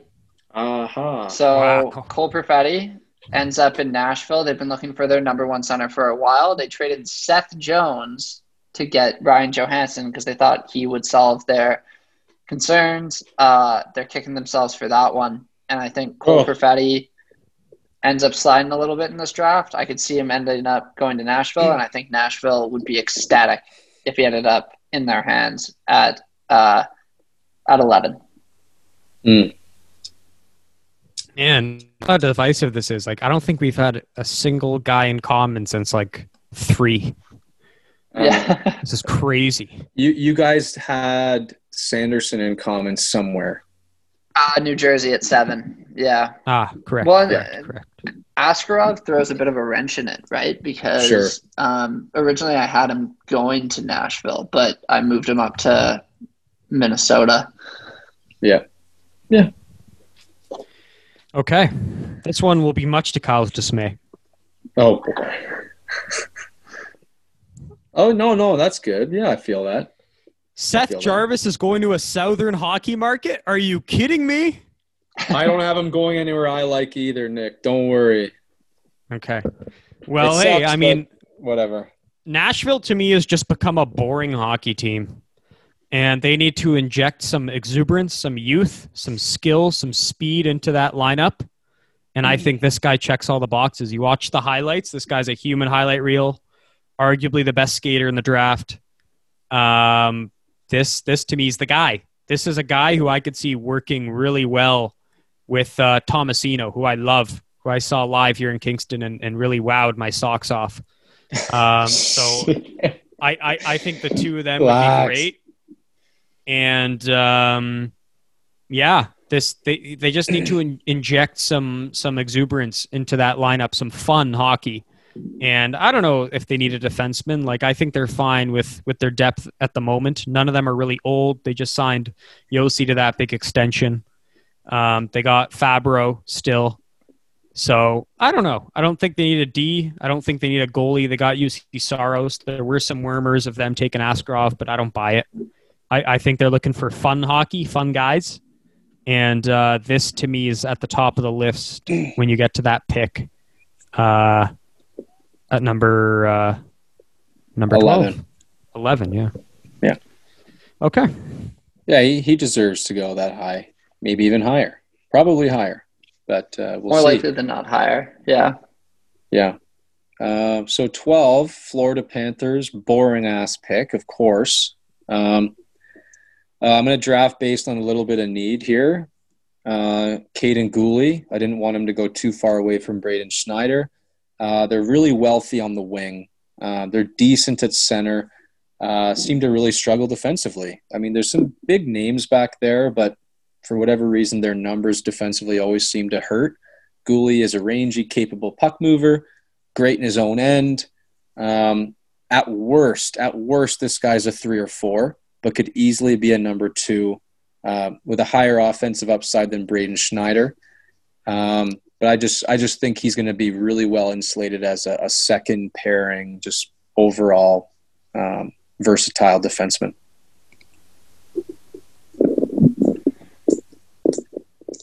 Um, all right. Uh, well, right off the bat, I think that Florida has a decent decor, although they're aging. Um, so I'm going to disagree with you. I think what they are going to look for is another centerman because I think that what they've been trying to find for the last little bit is somebody to slot in behind Barkov who can play the game the right way and uh, bolster their offense. And so I think at this at this pick they take Anton Lundell, who's a little bit of a Barkov light.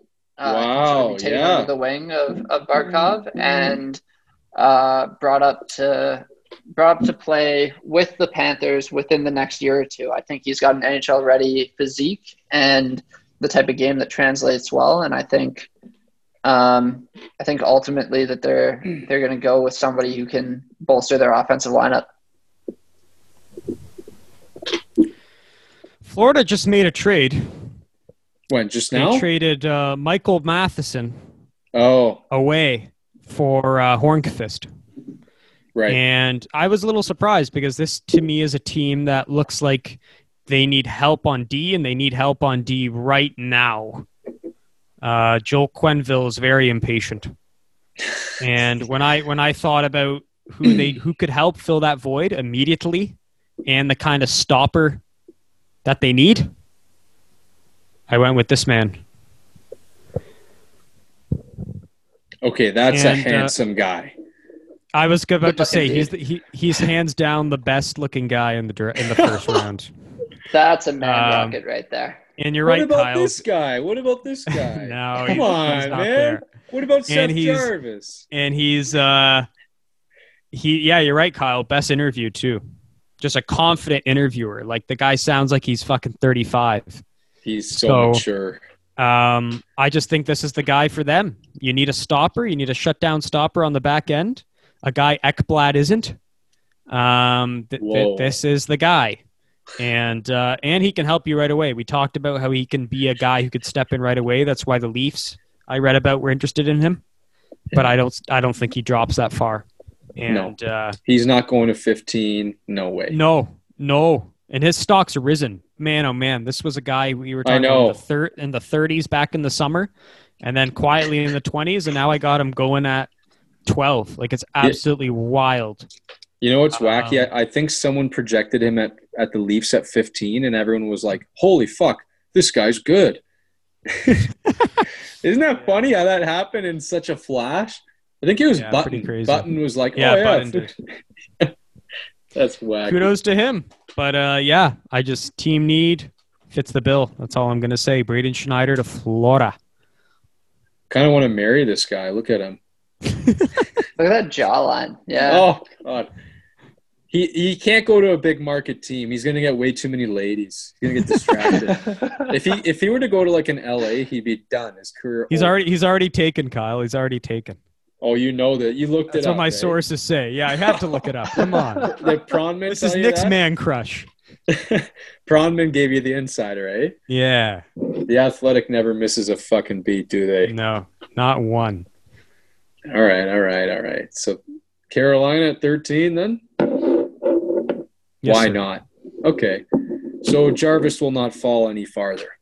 And um, of course, the savvy scouting department of Carolina would make a pick like Jarvis, uh, a guy who's elite in every category. I really can't find a fault other than his maybe his size.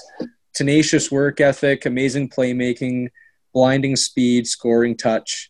If, you, if he was over six feet, forget about it. No one's got him below six. Nobody. He's going top six every day. If you six foot two with his skill set, not a chance. No way. With his fucking numbers and skill set, no way.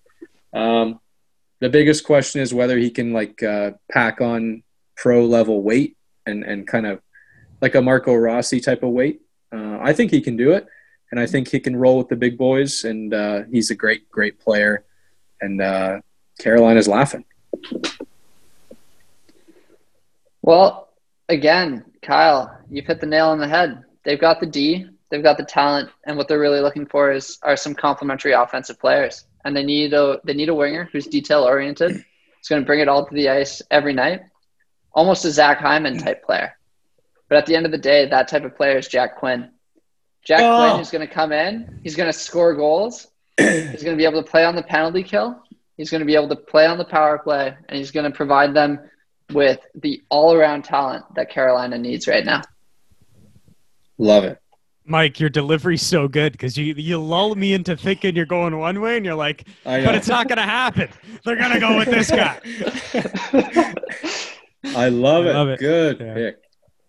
Uh, they better not do this. That like they better not go the Michael route because I'll be furious. And I'll Going tell you Jack why Quinn? later on. I'll tell you why later on. Go ahead, Nick. Ah, This is where I have them going, and uh, Kyle and I have talked about it since two months ago when they got knocked out by Boston. I said this is unacceptable. You cannot have James Reimer and Peter Mrazek leading this team. I don't know who they're going to sign in free agency, but whoever they sign, they need a guy for the future. And this this this GM he's already said he's not taking any defensemen. He refuses to draft defensemen, so that's not happening.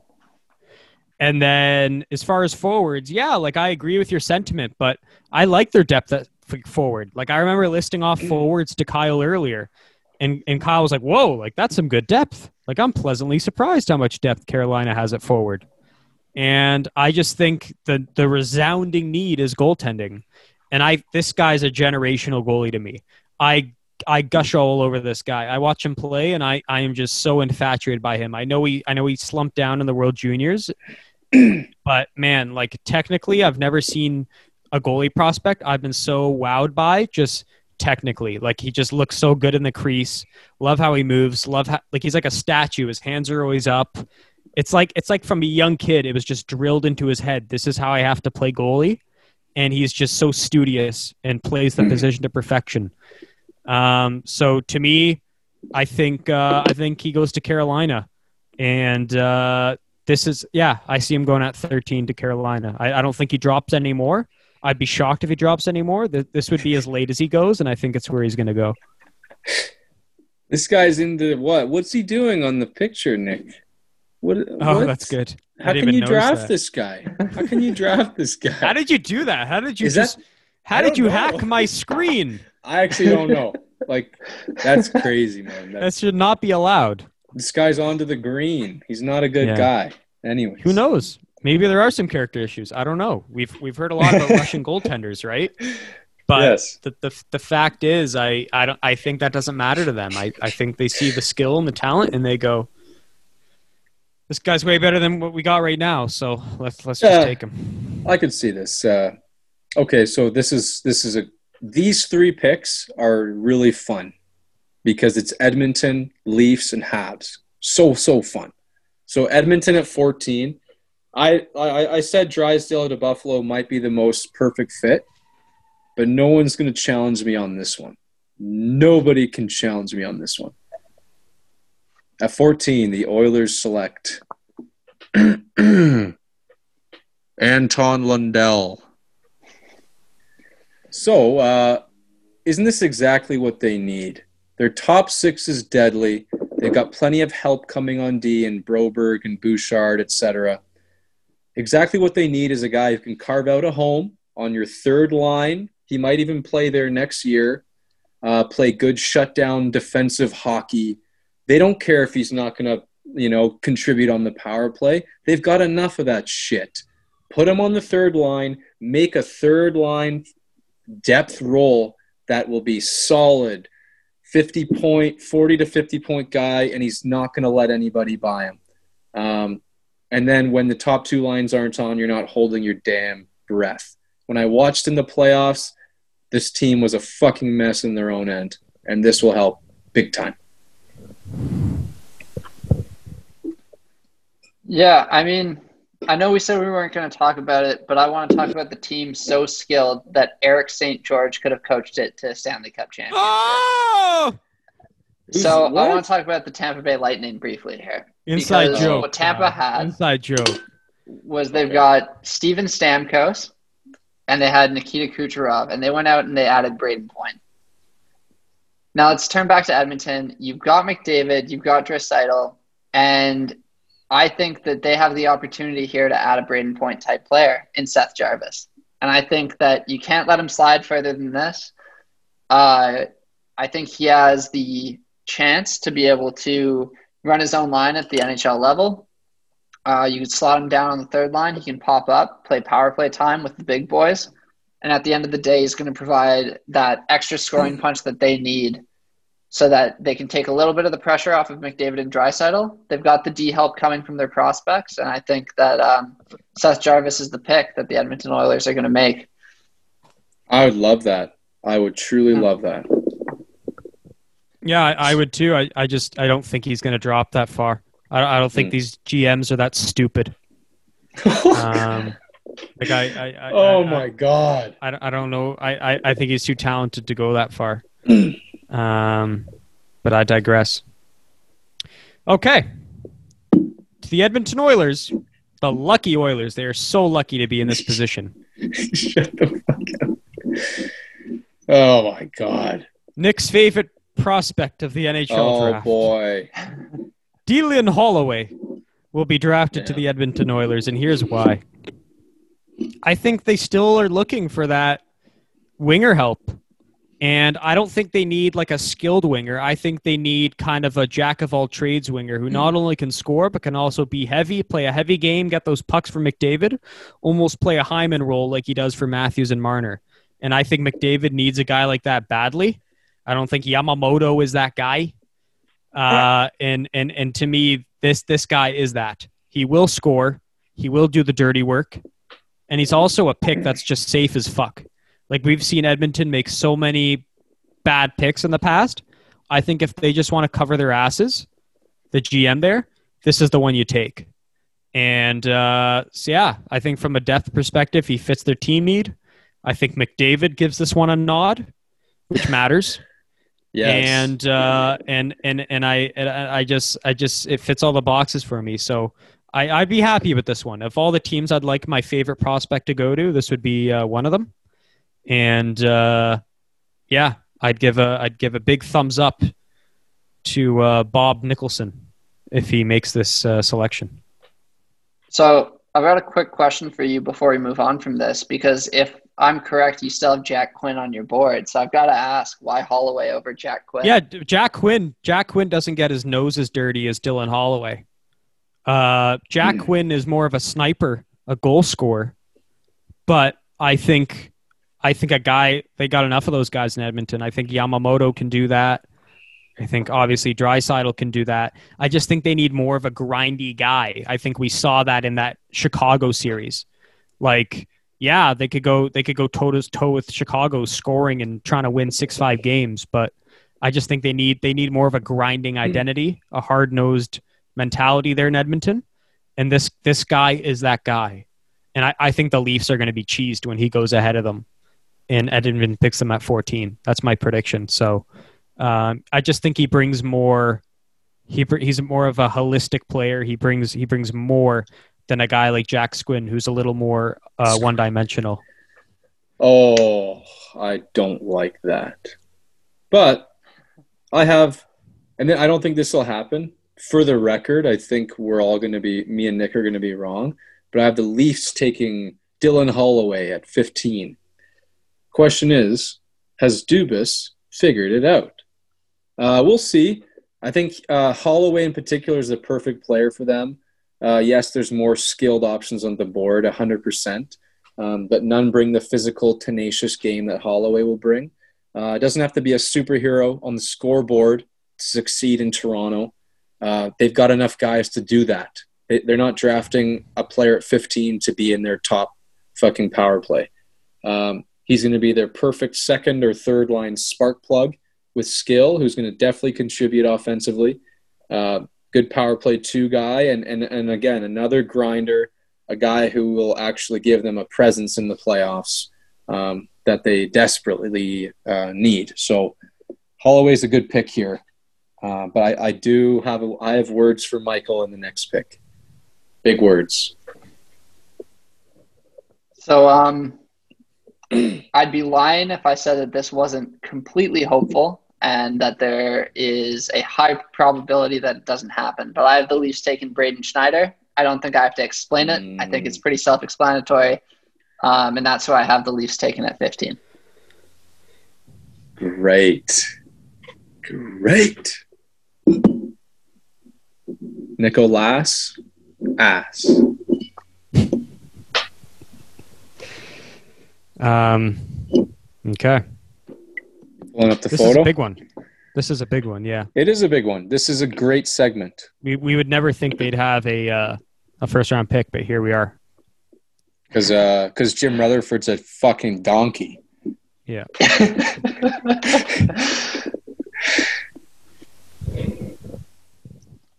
Oh my god, this is so lame. Kyle Dubas will step up to the podium and go with the 15th pick. The Toronto Maple Leafs select from Toros Neftekamsk, Rodio, Romeo Amirov. And uh, will say it in a strict Russian accent like that. And uh, here we go, Kyle playing around with the Russian players yet again. We all know his bias. Um, yeah, I, I, I don't think like I think you're wrong again, Kyle. I, I don't think Dubas is going to learn from his mistakes. I think he's a stubborn child, and uh, I, I don't think he's going to all of a sudden go, "We got to be heavy, heavy hockey." I, I, I don't I don't see that at all. Um, You're a I think if dick. I'm with I'm with Michael. Like if Schneider was there, like it makes a So- good argument for why so Schneider doesn't play heavy hockey. Oh, of course he does, but he fills a need on defense, right? You're such a prick. So But okay, go ahead. I, go. I just don't think he's learned from his ways. And when you think speed and skill, this guy at is point, when at that point in the draft, this is the guy. this guy is a like- fucking gray dud. Yeah, but we talked. About, we talked. We He's so about safe. He's lame. He's boring. Too like ah, this. Speed and skill. That's what uh, Dubas likes, and we I'd we talked about this. Kyle. We talked about how when when Dubas comes to the podium, he's not going to pick like a a brand name guy. We talked about this. This is not. This is not right. He's not even the best player available by a mile. By a mile. Yeah, but but we You're talked about this two guy months ago. Quinn? You're taking We this talk- guy over Quinn. Yeah, we talked about this two months ago. You you said Dubas is the kind of guy who won't go with the consensus pick. You know, we spoke know, about he's this. gotta- he- You still you're have going Dawson back on your you're going back too. on your word. no, I'm He not. said he, he No, I'm we not. said That's why- we said Dubas is going to sit stand up there. He's going to adjust his glasses, look like a smart aleck, and he's going to pick some guy out of nowhere. And this is the guy. Well, I don't believe this is the guy. He's not like I'd say Dylan Holloway would shock people. That that would be picking No, somewhere that's a safe someone out of nowhere. It's not. No, he's not. No one's talked about Holloway Holloway is to the so Leafs. safe. No, in general, in this range, he's so safe. I know, Yeah, but he brings he brings more sandpaper than this guy's just going to be a third liner who fucking he's going to be a Kyle, fucking You got to you got to learn from precedent. Like he does not like sandpaper, Dubas, and I don't think he's going to learn anytime soon. He's, he's stubborn. learned. he's stubborn. He has to learn.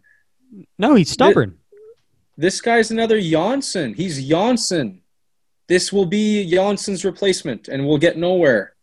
I, ju- I just think the guy's going to stick with his guns. He's going to stick with the identity that's been leading him this whole time, and I'd rather bet on this guy. I think it's a safer pick. I hate I hate it. I hate safe. I I, I don't like So it I- either. I'll be I'll be feel- pissed if they go this way. I just think they will. I feel like the safe pick at this point, though, would be Dawson Mercer, would not? Like if That'd Dylan another Holloway's safe available, that that might make sense. But I feel as though Mercer combines that skill with a little bit more physicality. Like he's not a physical guy, but He's a Swiss Army knife. yeah, I, I would I would take Mercer as well over this schmo, but I mean I have my biases, so that's yeah, what, I, I don't I don't I don't disagree. I'm just is this a trying to my- pick? Uh, so I, I will- full disclosure. I made ah! I, I I made a mock before reading any articles, Oh, and m- me and Pronman had the exact same pick at 15. Rodion Amirov. Hmm. you are out of line, Okay. I was happy. I was like, oh wow, I actually agree with the Nick. draft guru. That's You awesome. live you live in Toronto. How could you do this? I, Kyle, we're not going off of like what I would do. We're going off what's going to Oh. Uh. happen. What I think is going to happen. You think our general manager would fuck us like this? Kyle, there's also He like, for some for some weird reason, the Leafs have this affinity with Russian players all of a sudden. They're scouting like apparently they're they're sending all these guys to Russia to scout. We saw it with Okay. Mikheyev. We've seen it with Barabanov. Like it's only happening more. They have this affinity with Russians, and I feel like this guy was on the top of their list when they were scouting. That's scary. Okay, well, fine. If this happens, I'm moving out. out but uh, let's go to 16. This is where I have to say something. Uh, sorry, to Michael. Uh, who was 15 for you? uh, I had Braden Schneider at fif- Cool. 15, So, which again was very hopeful. yeah, yeah. As as Michael is hopeful, so am I. You know, you have to add in a little bit of a little bit of stuff, a little bit of magic, some pixie dust. You know, some of that stuff. And uh, the Habs, who are my favorite team, are picking at 16. And uh, this guy that they're picking is a player I've happened to recently just absolutely fall in love with. And it's Jack Quinn. There's no chance, almost no chance in hell that this guy's going to be here. But this is a guy, this is the guy I was talking about. I could be totally comfortable with Ottawa picking him at five, and I could also see him going all the way to 16. And depending on how things shake out, this is how it, it could go. Um, again, totally hopeful. Uh, really fallen in love with this guy. To me, he's the best scorer of this draft. Not the best shot, but he'll score in any fucking which way imaginable. It's a snipe, it's a tip, it's a it's a garbage, uh, dirty, greasy goal. He'll figure it out. He's an inside player. He's absolutely not a perimeter player. Um, got a great work ethic, uh, great playmaking. Surprisingly, doesn't get talked about enough. Uh, savvy defensive play, uh, a true late bloomer. Uh, I'm, I'm really I've done enough research to, to know and, and be confident that this is not a fluke year for him. Uh, last year was a product of a lot of talented guys being in front of him. Uh, and I listened to a really, really clutch interview today. Uh, it was the director of scouting at the Prospect Network. And he said this player had a top five interview he's ever heard in his life. And he's been doing this for like 20 years. So he's got character to boot. Um, I would take this guy top six. I would take this guy anywhere. I'm really comfortable with him. Um, and it's it's a player I've really grown extremely uh, personally fond of. I thought that player was Seth Jarvis, but uh, I like Quinn better than Seth Jarvis. It's amazing that the Ottawa 67s have managed to produce two, I think, of the most outstanding characters Yes. year's draft. Yes. Um, I think that speaks a lot to their organization. Um, for Montreal, I went almost entirely with storyline here. This is a team that's been looking for a number one center since Saku Koivu walked out the door. And I know a lot of people may disagree with me that Saku Koivu was the number one center, but since he walked out the door, they've been looking for their number one guy. And I think it's only fitting that a guy who, other than injuries, would have been a top 10 talent in this year's draft, who's a pure playmaker, who's French Canadian, who's going to play for the Habs, uh, goes to them at pick number 16, Yes. which is why I have them taking Hendrix Lapierre at I number love that. 16. great, great pick. Love it. Nicholas, you're on the clock. Another bombshell. Another bombshell with his delivery. Love it. Yeah, that I'd love Okay. that too. Uh, so yeah, this guy's still on my board somehow. So that's that's why he's going uh, 16. Oh, Uh, I, I think, yeah, I, I think too recently they've seen too many forwards succeed and they're slowly building their forward depth. And I think it's time to diver- diversify a little. I know you have Romanov who's, who's ready to go, but I think they have like eight, like they need a guy, guys to step in after Weber is done. And like, I just think if you could lay a foundation and have your top two centers being uh, Suzuki and Kotkaniemi, and then you could look at your top two D and go Guhle and Romanov, you're in such good hands. And that's why, like, I, I just, I think he, Bergevin's learned that guys like, uh, like, um, Mete aren't going to cut it. Those undersized puck moving guys. I think he needs more heavier guys who can step in and be all around. They can they can walk the blue line and play on a power play too, but they can also mm. defend. And I think Romanov and this guy fit that to a T. And I think mm. I think I think he just wants to diversify his assets. Like I I, I just think they, they right now they have way more guys at forward, especially when we consider like Caulfield too, and not enough depth at defense prospect wise, other than Romanov. And I, I just see this guy still being available and Bergevin being like, oh my God, like I, I gotta, I gotta do this. So for me, uh, and it can go many other ways. Like it can definitely be Lapierre. I agree with, I agree with Michael. If they want to go down that road, I agree with Kyle too. I could see Jack Quinn donning Wow. a Habs, uni- Habs uniform. You agree? But- We agree. We agree. But uh, but th- yeah, I don't know. My gut, my gut just says this guy, so it's more just me going with my gut. Um, one more thing I forgot to mention on Quinn is that Montreal has a lot of pl- like talented playmaking forwards. Um, if they add Caulfield and they add this guy, all of a sudden they become very, very deadly scoring wise because you've got two excellent scoring options. Um, and I can't believe Nick still has this player on his board. I seriously, that's not good. That's not good. Nick, this guy could go five. This guy could go four. No, not four. But seriously, We will. you gotta, I, you gotta, I mean, you gotta look into this guy. in I know so him very lovable. well. I I I, I He's like him, but there's there's a lot of other good players in this draft. And Yeah, it's and a you, weird you draft. let's be you took you took Guhle you took Guhle ahead of him I did. Yeah, oh, fair. I guess so. But yeah, sure. as as. I am. Yeah, I guess. God damn it. I know, but you can't. But you took Amirov ahead of him. If this guy is on the Because the the Leafs are a fucking wild card, man. they're They're not. a they fucking wild be. card. Dubas would not let this happen. He would Man, e- not. even when San, even when Sandin was drafted, everyone was like, "Wait, what?" Okay, All right, fine, fine. Blackhawks. Moving on. Are you guys ready for Chicago? take it away. Uh, this guy's been out here a while. Dawson Mercer. I figure it's a good time to bring in a, a good, safe pick. Now, considering this guy is from Newfoundland and he is uh, a really good guy, good, lovable chump, um, I'm actually really low on him com- compared to what my personal preferences would dictate.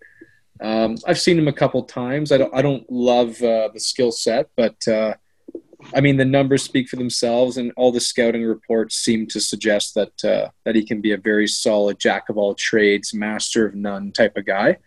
Um, I see him as like a an Eberle type, you know, um, a kind of a versatile player. I, I don't like for whatever reason. Whenever I watch him, the body just seems to be. Like even though he's got decent size on him on paper, I, I I don't know. This the frame seems small to me, but I like him. I like him. He's a good safe pick. I think he's going to slot in well for Chicago. So, could you just repeat who it was that you'd take if you Oh. were Chicago? Dawson Mercer. Okay, just double checking. Yeah. Um, yeah. So I, I actually also have Dawson Mercer being taken by Chicago. Nice. Uh, Consensus. Yes. I would love to be able to take a defenseman here if I was Chicago.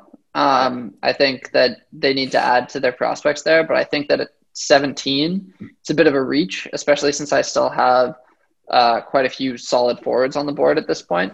Um, and so I have them taking Mercer, although I could see them trading back and taking a defenseman and picking up some more draft capital along the way.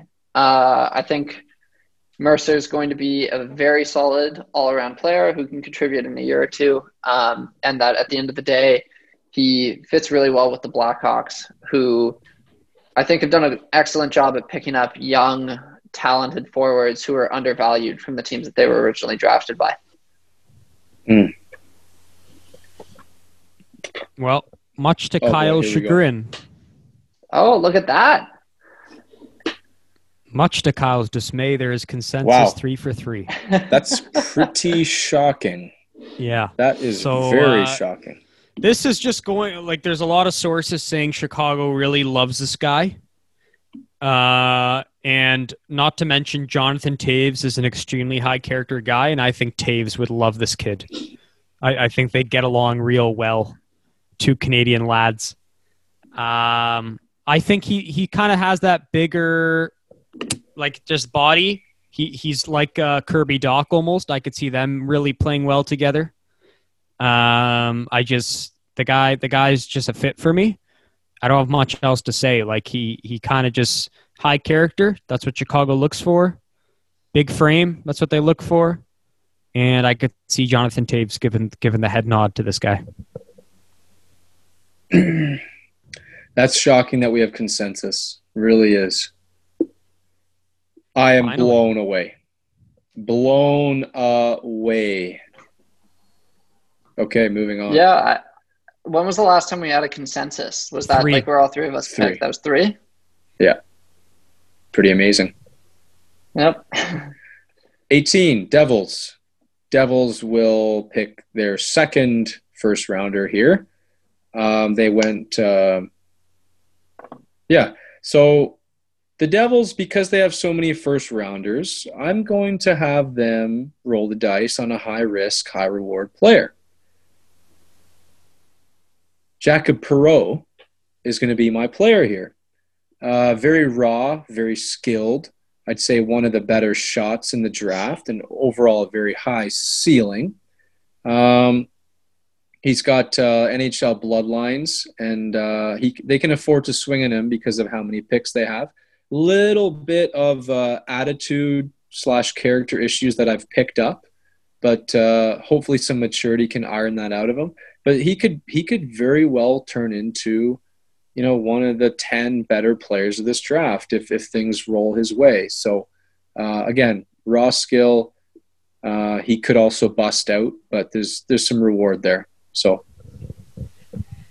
Devils. Sorry, who's this with the character issues? Uh, Perreault. Perreault. Okay. Um, so for the Devils, I'm going to go with a bit of a safer pick, uh, Dylan Holloway, for a lot of the reasons that um, Kyle talked about when he talked about the Leafs taking him at 15. I think Dylan Holloway provides a little bit more of a grittier approach to the game, which slots in well behind Hughes and Hischier. Um, I think he can play center or even slot onto the wing for the Devils, and I think uh, at the end of the day, you've already got your two star players. Why not add a little bit of sandpaper?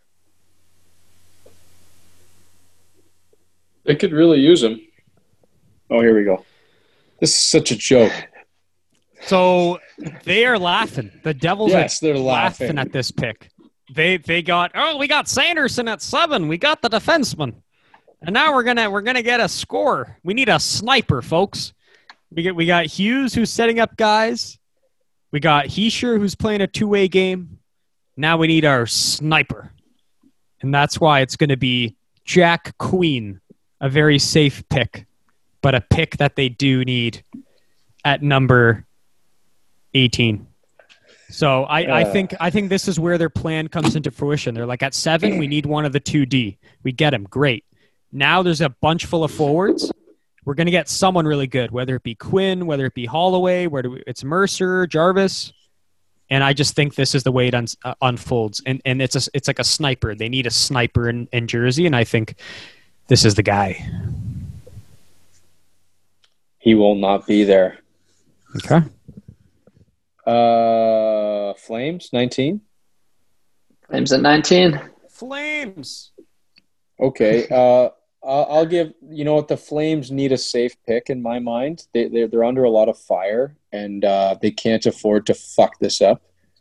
So um, Rodion Amirov will make his deserved appearance at 19, not 15. Uh, 200 foot game, plug and play, good second liner in the making, great work ethic, and he's a battler. I will say no more. I will say no more. Well, Write that down, if you can't if you can't handle the heat, you know what they say, get out of the kitchen. But I think the Flames can handle the heat, which is why they're going to bring in Jacob Perreault. I Ah, think that he might have he might have some character issues, but slot him in with Giordano, with Tkachuk, with a player like Monahan, and I think those issues will sort themselves right out. Uh, he's got the skill to be a great player in the league, and I think that if you put him on Calgary, he'll be surrounded with the right type of attitudes, which is why I have him going at 19 to Calgary. It's 19, right? Yeah, 19 to Calgary. Who did you have, Carl? He had Rodion Amirov. Oh yeah, of course. Okay. Okay, uh, I'll go in a bit of a different direction here. Uh, I I think I think Calgary to me just speaks defenseman. And so I'll go. They already have one really stud Swedish defenseman. I think they're going to take another Swedish defenseman, and that's why I'm going William Wallinder.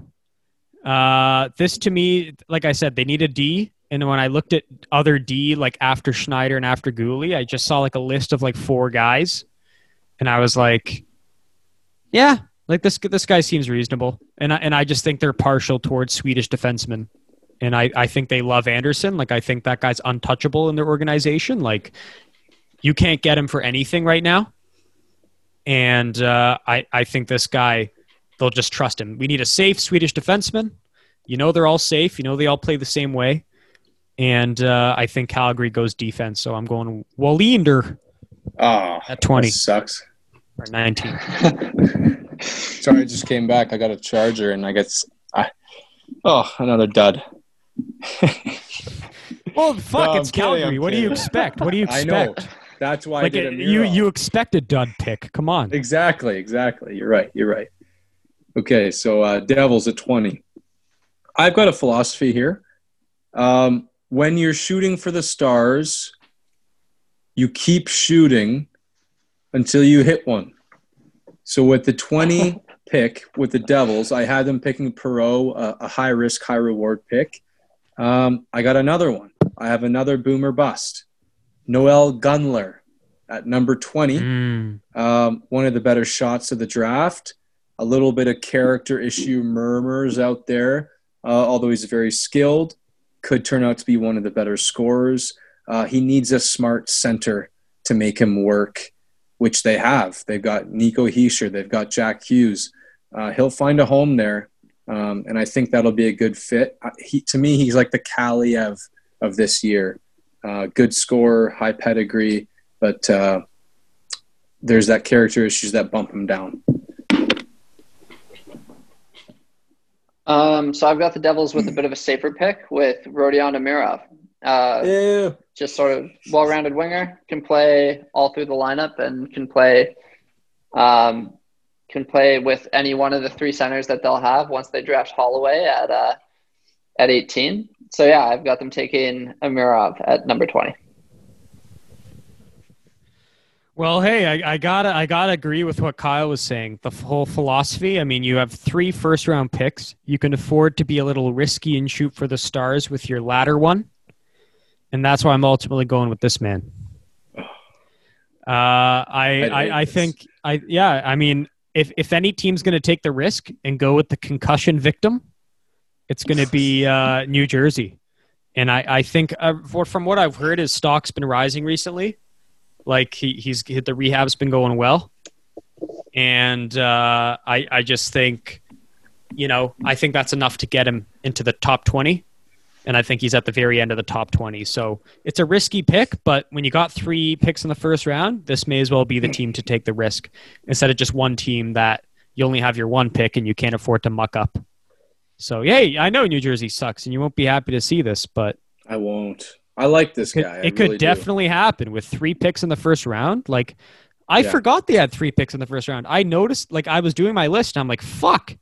They're crushing it. Like, I, I hate Jack Hughes, but he's going to have a good supporting cast. I know. Yeah. This is not good. Whatever they well, do. and going back to oh, go on. Go, going back to the Sanderson pick too, though, a lot of my hesitation to take him higher comes from the fact that Jack Hughes sort of stepped out of the national development team and didn't perform to the expectations that people had for him. That's not to say he's not a good player, but the expectations were definitely higher than than what he demonstrated. And I feel Mhm. like that might be the same case with Sanderson. Just to jump back a little in, in our draft. Sure. Yeah. Sure. That. Uh, oh, wh- where are we here? Twenty-one. The Jackets. Yeah, the final 10 or the final. Oh fuck. Yeah. Let Let's uh Let's make a point to go a little quicker on these. Right? Yeah. Yeah. We're just- we're getting a little long here. Well, it's the Uh, boring teams now, right? Exactly. Yeah. So, okay, Jackets at 21. I've got Connor Zary, uh, a very safe pick, a hardy player, like a warm bowl of broth on a winter's night.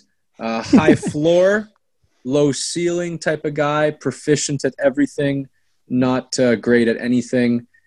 Uh, well, that that's kind of a dick thing to say, but you know what I mean. um, has an edge to him. He'll fit right in in Columbus. Um, I've got John Jason Peterka going to Columbus, uh, an offensively skilled player who can play a little bit in his own zone, but ultimately will thrive playing under Torts' system. And I think they need a scoring punch, and that Peterka can can add that as a player with that offensive skill. All right. So we got Zary and Peterka. Is that right? Yep. You don't have to pull up the image anymore, Nick, Why not? because we're we gotta we gotta wrap this up. but it adds a dramatic element, does it not? Yeah. if you think you can get it done without fucking around and wasting time, then yes, sure. Okay, fine. I'll, I'll I'll step up my game. I'm multitasking here. We got we got news from our hockey league. I'm I'm trying to juggle all this news hitting from all directions. Yeah. Okay, I got them pulled up. Again, much to Kyle's dismay, Oh. agreement yet again. Wow, that sucks. Um, yeah, I uh, I think I think they uh, they need a forward. That's that's for sure. They need they need something up there. You need a two way hard worker like a Ryan O'Reilly type, and I think he fits the bill. And they don't have depth at center like they have Dubois, but as we saw in the playoffs, they don't really have much else. And I think this guy is a definition of a two center. So uh, that's why I'm going with him to Colombo. Okay, number 22, Rangers with their second first. Uh, we talked about the philosophy of shooting for the stars. And, uh, you know, if these guys have already won the lottery, what else can they get? Well, maybe they get Hendrix Lapierre. They stay in the great province of Quebec. Um, this is perfect for them. They're already going, like, this is just icing on the cake. Uh, if he works out, great. If not, they've already won the lottery. Uh, could be the steal of the draft. Craig Button had him at two before the year started. Wicked playmaker, controller of game flow, intelligent, good skater, top 10 talent, uh, injury risks we all know about. Um, and they need that help at center big time. This is this is the answer that that Michael was uh, was was referring to. I think this guy could be a great guy behind Zibanejad. So that's my guy. Um, so I agree they need help at center, but my solution is Connor Zary, somebody who I think could learn from Zibanejad and develop into a solid two-way player as well. Uh, you guys talked about how he can provide that scoring punch for Columbus, and I think he could do the same for the Rangers. So I've got him going at 22 to the Rangers. Sorry, repeat that. Uh, I've got Connor Zary going to the Rangers at 22. Somebody who can be had- a two-way player, but also provide that scoring punch. Learn from Kyle- Zibanejad and fit the need. And Kyle's got Lapierre. Yeah. Yep. Okay. I got um another risk reward kind of guy, Maverick Bourque. Uh, like people people question his two way game. People question his character, but uh, I think he's just that definition of a scorer, and he's a centerman. And the Rangers, we've talked about this. They need a centerman badly. That's why there were all the rumors about Byfield and trading down to get him instead of Laugh. Of course, those were short lived. But if they don't get the center at one, which they won't, I think they have to address it at this. And when I looked at the centers left on my list here, I'm just like, this is probably the best guy available. So uh, for me, it's a no brainer, and it's uh, Maverick Bourque. It's happened a lot that Nick's picked a guy and then I picked the guy right after. So I got Maverick Bourque going 23 to the Flyers because he just can't fall any farther. Uh, smart, shifty, uh, a little smaller, potentially criminally underrated. I think this guy's actually a top five playmaker in this draft. Um, he's going to make someone in the late rounds very, very happy. Um, and this is just a, a no-brainer. I think he'll probably be gone earlier than this, but uh, Flyers, if they get here, is a real win. Yeah, I don't. I don't have the Flyers taking the center. I think they've got enough enough depth at that position, and although Bourque could be slotted into the wing, I think the natural choice becomes Lucas Reichel. Um, a smart, creative winger needs to work on his defense a little bit, but at the end of the day, what Philly needs is that scoring touch. They've got Couturier who can play defense. They've got a team that has sort of locked itself in a little bit more defensively. They've got Carter Hart and net. So ultimately, I think they need scoring touch, and that Lucas Reichel will provide that. Nice. Nice. Very nice. Uh, man, I'm infatuated with this player. I uh, I didn't even have him in my top 30 when we originally did our rankings, but this is a Nick player, man. This is he's very similar to like a Connor Zary. Um, I really like Ridly Greig, and uh, I think the only thing I have here is that his father is a scout for the Philadelphia Flyers. Oh, okay. So some inside Okay. connection there, and that's why I'm going with him. I could definitely see him going to the Flyers. There, and he's a first pretty- round. Like he's, I think he's going in the first round based on everything I'm hearing. So if he's going anywhere, I, I just see him going where his dad scouts. Okay. Uh, 24 Washington Capitals. Uh, yeah, they, they need pretty much everything prospect wise. So I'll just say Jan Mysak. Mishak? Yeah, Mishak. Uh, safe pick, 200 foot game. Um, yada yada. You know the you know the drill. Just a, a good good idea.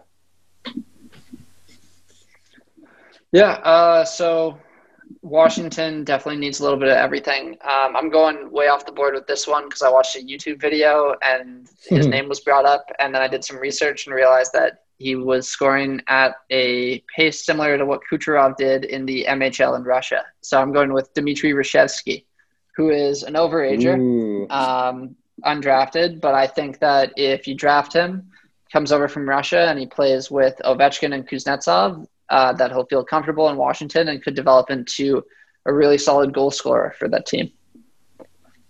Sorry, Neat. that's off the board. You're gonna have to repeat that one. for. Dmitry Rashevsky. wow. Yeah, All right. it's a huge reach. I think. I don't know. Yeah, but I, I like the whole Russian angle. Yeah. That's good. Um, okay, I think Washington is more in need of defensemen, and that's why I'm going with Justin Barron. Oh, this is Uh. Th- this is just like a again, it's that group of defensemen who are like between 22 and 30, and he's just one of them. And uh, I just he seems like that kind of guy that Washington needs. They just need a safe defenseman pick, and uh, for me, it's it's Justin Barron. He's kind of just that next guy in line of that cohort of D, and I just have him fall in there. Nice. Washington would do something like that, I think. Uh, 25. This is a good one. Colorado at 25. So I've saved a good pick for this. Uh, the perfect pick, I should say. Tyson Foerster. uh, maybe the, the, best star of the? OHL All Star or the CHL All Star game. Yes. Maybe the best one timer of the draft? Question mark. Perhaps. Uh, a true weapon uh, of a shot. Not a great skater, although he's he's working on it a lot during COVID. I've seen some videos of him improving. Uh, bomb of a shot, a little bit of a physical edge, can carry play adequately. He's not going to make tons of plays, but he's a finisher. He, he's going to develop into a finisher. Um, he turns your power play two into a serious threat where it wasn't so much before. And he insulates your number two center with a goal scorer so they can be, you know, take some heat off that top line even further. Uh, he'd fit great next to a Kadri. He'd fit great next to a, a Newhook. Um, this is a, a really cool guy to get late in the first round for that uh, that boom potential. Clapper. Yeah, uh, so I've got the Avs taking Ridly Greig. Um, I think for a small player with a high motor, uh, who's got the skills to back it up, that going to the Avs and playing with a team that's got that speed and skill, that not only could he add a lot to the team, but he could also learn quite a bit from MacKinnon and Kadri and uh, just slot in with the rest of the team and maybe help push them over the top in a year or two. Uh, repeat yours for me, Kyle. Uh, Tyson Foerster. Oh yeah. Uh, okay. Colorado. They need a good old power forward. That's why they're going with this kid.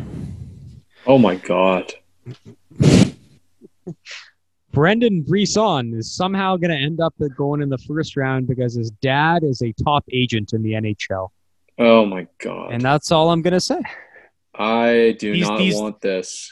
Yeah, yeah, I'm sure you don't, but like I'm I'm just saying like these things have a way of going like this like hey, I'm getting my I'm getting my kid to go in the first round.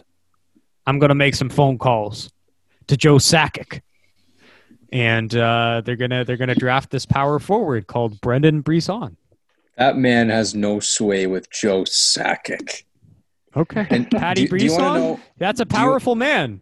You don't cross that man. Do you want to know a really fun stat that I love? Is is Colorado has among the lowest percentage of American players on their team in the entire NHL. Nice. They've got like one, Erik Johnson. That's it. Okay, I didn't know that, but that's And I that's good love stat. that. That's great. So they're not taking this guy, but Okay. Yeah.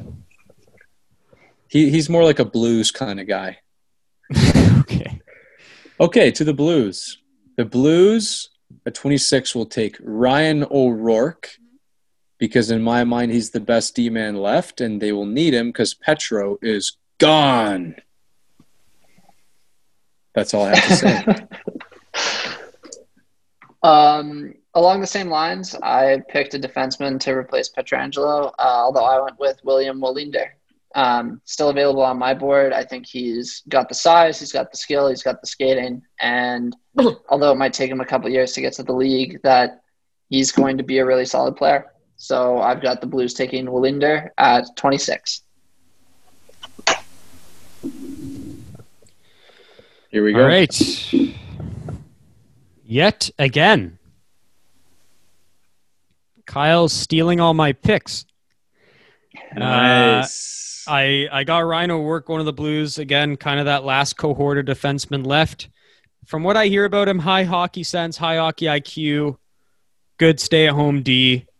Seems like something they need with the departure of their star and guys like Jake Walman not coming into fruition. So, uh, so I, I think I think they reload at D. You look at their for like as a Blues fan, I see their forwards, and I'm like, I got Robert Thomas, I got Jordan Kyrou. I don't need another like undersized forward who's like speedy. I don't need that. I, I need a I need a defenseman, and so I, I see O'Rourke moving to St. Louis. So so that's my pick at that par- point. Uh, Ducks 27. Uh, I had him take Raymond earlier, so I'll have him take the defenseman uh, William Wallinder at 27, uh, just to get that full effect. With all the reasons that Michael stated. Um, yeah. So for Anaheim, I took Holtz earlier, and uh, I think they still need a bit more offensive punch. So I have them taking Ozzy Wiesblatt, um, who could slot in as a playmaker down the line to complement Holtz, or just be a complementary piece a little bit further down the lineup. Wow. Okay. We are just flying through this. Good. Uh, okay. Anaheim. They need a sniper, which is why they're going with Jacob Perreault. Uh, to me, yeah, I mean, I, I talked about it. So you already have kind of that elite setup man in, uh, in, in, in the guy they got last year. Again, my mind's just destroyed right now. Uh, and they already have, uh, they're going to get their defenseman with their sixth pick. They're going to have Drysdale. So you guys were saying, okay, well, they need a finisher on the forward front. Well, this is their finisher at the forward front. And again, if you're like Kyle said, if you're taking chances in the first round, you may as well be a team who has multiple first round picks. So I think this is uh, this is the chance they take. It's kind of a guy who fits their, what they need, and so Jacob Perreault is off to sunny Anaheim, California. What? Who did you have? Uh, so Kyle had Wielinder. Wielinder. Who did you have? Uh, uh, Mike. I had Wiesblatt. Nice. Yeah, Wiesblatt. Senators, with their third and final first rounder at 28, will take Tristen Robins. Um, and- Whoa! Yes. yes Whoa! Yes. yes Pronman didn't have him go until fourth round though. Fucking Come an idiot. this, this is a draft dynasty special. Uh, he said this guy's a hidden gem. I, I scouted him a little bit. Um, he's got sneaky good upside. His numbers would suggest he's right up there with the other first round talent. Um, many would argue he's up there in skill with a guy like Zary. Uh, he could turn into, I see him as a Kyle Turris type of player. And why not? It's their third fucking first rounder. Nice. Um, I've got Ottawa taking a defenseman with their third first rounder, and I have them taking Justin Ber- uh, Barron. I think they're looking for somebody who can possibly play with Chabot, and Barron is a right shot defenseman, recently named captain of the Halifax Mooseheads, um, which means that he shows a dedication to the game. He can be a leader in the locker room, and I think uh, you slot him in beside Chabot and uh, hope that there are some sparks. Wow. Okay. So Robins and Barron heading to Ottawa. Um, okay. What do you got for us? I have Jan Mysak. Um, yeah, I, I think again, Ottawa. For me, they didn't. I mean, they got Byfield as their center. They got Raymond as their skilled winger, and then I think, okay, well, let's let's just add to that center depth with our latter first round pick.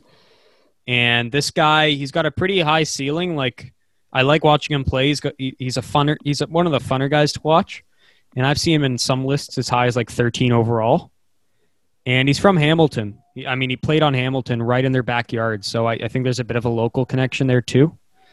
Um, so yeah, I think uh, I, I think this is where he lands. He's, I think he'll be in the first round, and I kind of just plucked him in here.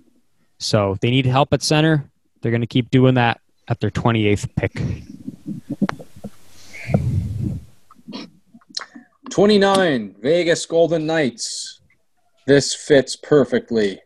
Ridly Greig. Why? Nice. Because he's tenac- tenacity, feisty, and perhaps the best chirps in the draft. And from what I learned, yes, from what I learned on this uh, playoffs is that Vegas is a bunch of dicks who likes to chirp, and uh, that's why I have Greig going to them. This is awesome. I'm gonna get a rid man. Vegas is just they're owning the draft, man. They're owning this. Between who they who they who they pick last year? Uh, The guy who hurt himself, he was all squabbling. He oh, was like, uh, yeah, yeah. Uh, Man, I fucking love that guy. And so if they if they get Ridly Greig too, like I know. Yeah, I know who it is. he But played for like Manitoba or something. Yeah, Um, but yeah, like man, if they add like a Ridly Greig on top of that, I love. I, I'm loving this this the managing they're doing. there. Peyton Krebs. Whew, Peyton Krebs. He's going to be a star. I don't know. Who you got, Mike? Um, right, Vegas. Uh, so the way I looked at it is they just gave up a bona fide defensive pro- prospect in Brannstrom to bring in Mark Stone. Um, and they're still, I think they could still use some help on D. So I have them taking Helge Grans at uh, at 29. Um, he's just a smooth skating defenseman who provides a defensive prospect in the system for them. Um, and his draft stock has really been shooting up over the last little bit. So I think he rides this momentum into a spot with Vegas at 29. so more defense help for Vegas, eh? Yep. As if they, I, I thought they had enough at this point, but I guess you can never have enough defensemen. Wrong. I'm not, yeah, I'm not entirely sold on it, but I got Tyson Oh, yeah. Foerster. Um, I, I, yeah, I think he's going somewhere in the first round, especially after the performance he put on live in front of Kyle's eyes at the CHL Top Prospect game. And uh, I don't know, he kind of just seems like a uh, two-way guy. Doesn't do anything really re- remarkably. Kind of an all-around guy. And uh, yeah, this this just seems like a kind of pick they would make. So kind of a jack of all trades kind of guy. I don't see him coming out of the first round, so I had to slot him in somewhere. So I kind of just threw him in there. Yes, yes, good pick. That's a wealthy pick. Uh, Dallas Stars thirty. These damn stars, eh? So I kind of looked at what what blueprint got them to the finals. Um, heart, soul, proficiency, buy into the system, character. Ozzy Wiesblatt for me uh, has those things. So uh, that's where I'll go. That's where I'll go. Um, I took a similar approach.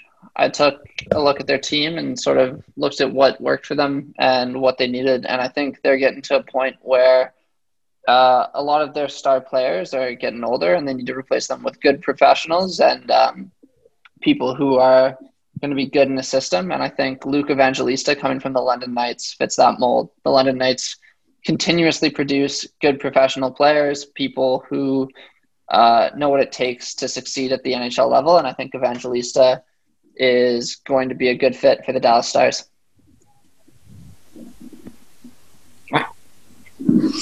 Okay.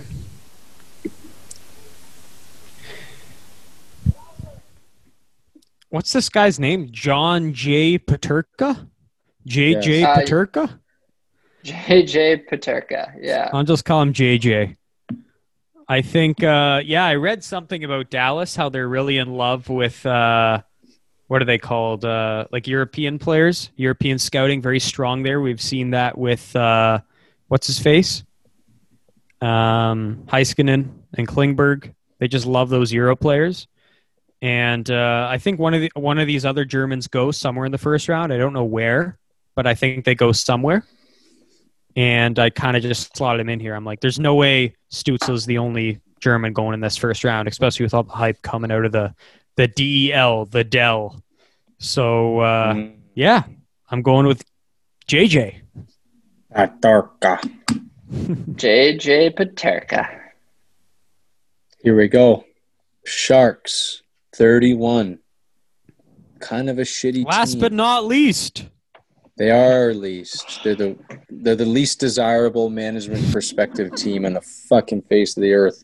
oh Kyle, And just just for Nick, just for Nick, I'm gonna give him a special draft above all else. Zayd Wisdom. whoa, wow, you're so you're such an idiot. I know. this was simply for Nick because his Okay. team needs this guy. That's it. That's good. Such a good player. Love it. It was great to see him in person in Kingston too. Yeah, for the record, it, Yeah. it sounds like he's he's going to be going in the third round, so that'll be fun to watch. No, he's going at 31. Okay. so at 31 for me, I have Maverick Bourque. Um, oh, wow. That's I think- rich. Yeah, I think uh, the Sharks are in for a weird next few years, and I think that as they come out of it in a few years, that Bourque will be ready to make the jump to the NHL. Currently, he's got to work a little bit on all parts of his game, but he's got the underlying talent and the potential to become a really good player. And I think that the Sharks, the Sharks aren't going to pass up on the opportunity to take a center like Bourque at 31. Sorry, define weird. They got some weird years coming up. I don't. I don't quite follow you. just the amount of cap space that they have invested into defenders who are in their 30s and getting older. Uh, on top of that, Couture and Kane, who I think are better served as complementary pieces than pieces to carry a team. So when I say a weird next few years, I just mean I think they are going to have to redefine their identity because I think they had Pavelski for a while there. They had Joe Thornton. Joe Thornton might stick around for another year or two, but he's gonna he's gonna be out of there. Um, and so they're gonna have to find themselves. They got to find themselves, eh? I think Plus- so. Yeah. Plus, Logan Couture has questionable political views. And they just lost their head coach. What are you talking about? They got Bobby Boughner, the boogeyman. Yeah. Right. He's the same co- head coach they had last year. He's sticking around. I mean, uh, Pete Okay. DeBoer. Oh, you're talking about D- DeBoer. Yeah. Yeah, yeah. Okay. I like. Don't get Finally. me wrong. I don't think. I don't think they're gonna fail. I just think that they could be worst team in the league, or they could make it to the second or third round of the playoffs. like, it's just gonna be, be- weird. I'll just be honest. Like I, I think the future is so grim. Like they, they need, they need Shane Wright real bad. No, you're uh, not. No way. I'll, I'll be, I'll be first in line for that jersey if it happens. No, no, no, no, no, no, no. Yeah. No way are they Like, going. you no. you're right. Like with the cap space, with the lack, of, like look at their prospects. Like it's actually sad. It's Um, so sad. I digress. Noel Gunler will be the 31st overall pick. Um, two years ago, the Sharks made a questionable pick and they took Ryan Merkley. Um, he was he was touted for his high risk, high reward kind of deal, low character, but uh, man, he had some skill. And this kind of guy fits the same bill. I feel like Dougie Wilson is kind of known for making these kind of moves. Like, I don't really care about your character. I'm going with the upside, the potential. And this is kind of that guy. Like, they question his work ethic, they question his compete. But I think they look at the upside and they need scoring. They have no prospects up front. Um, and, and, and this is the guy they're like, you know what?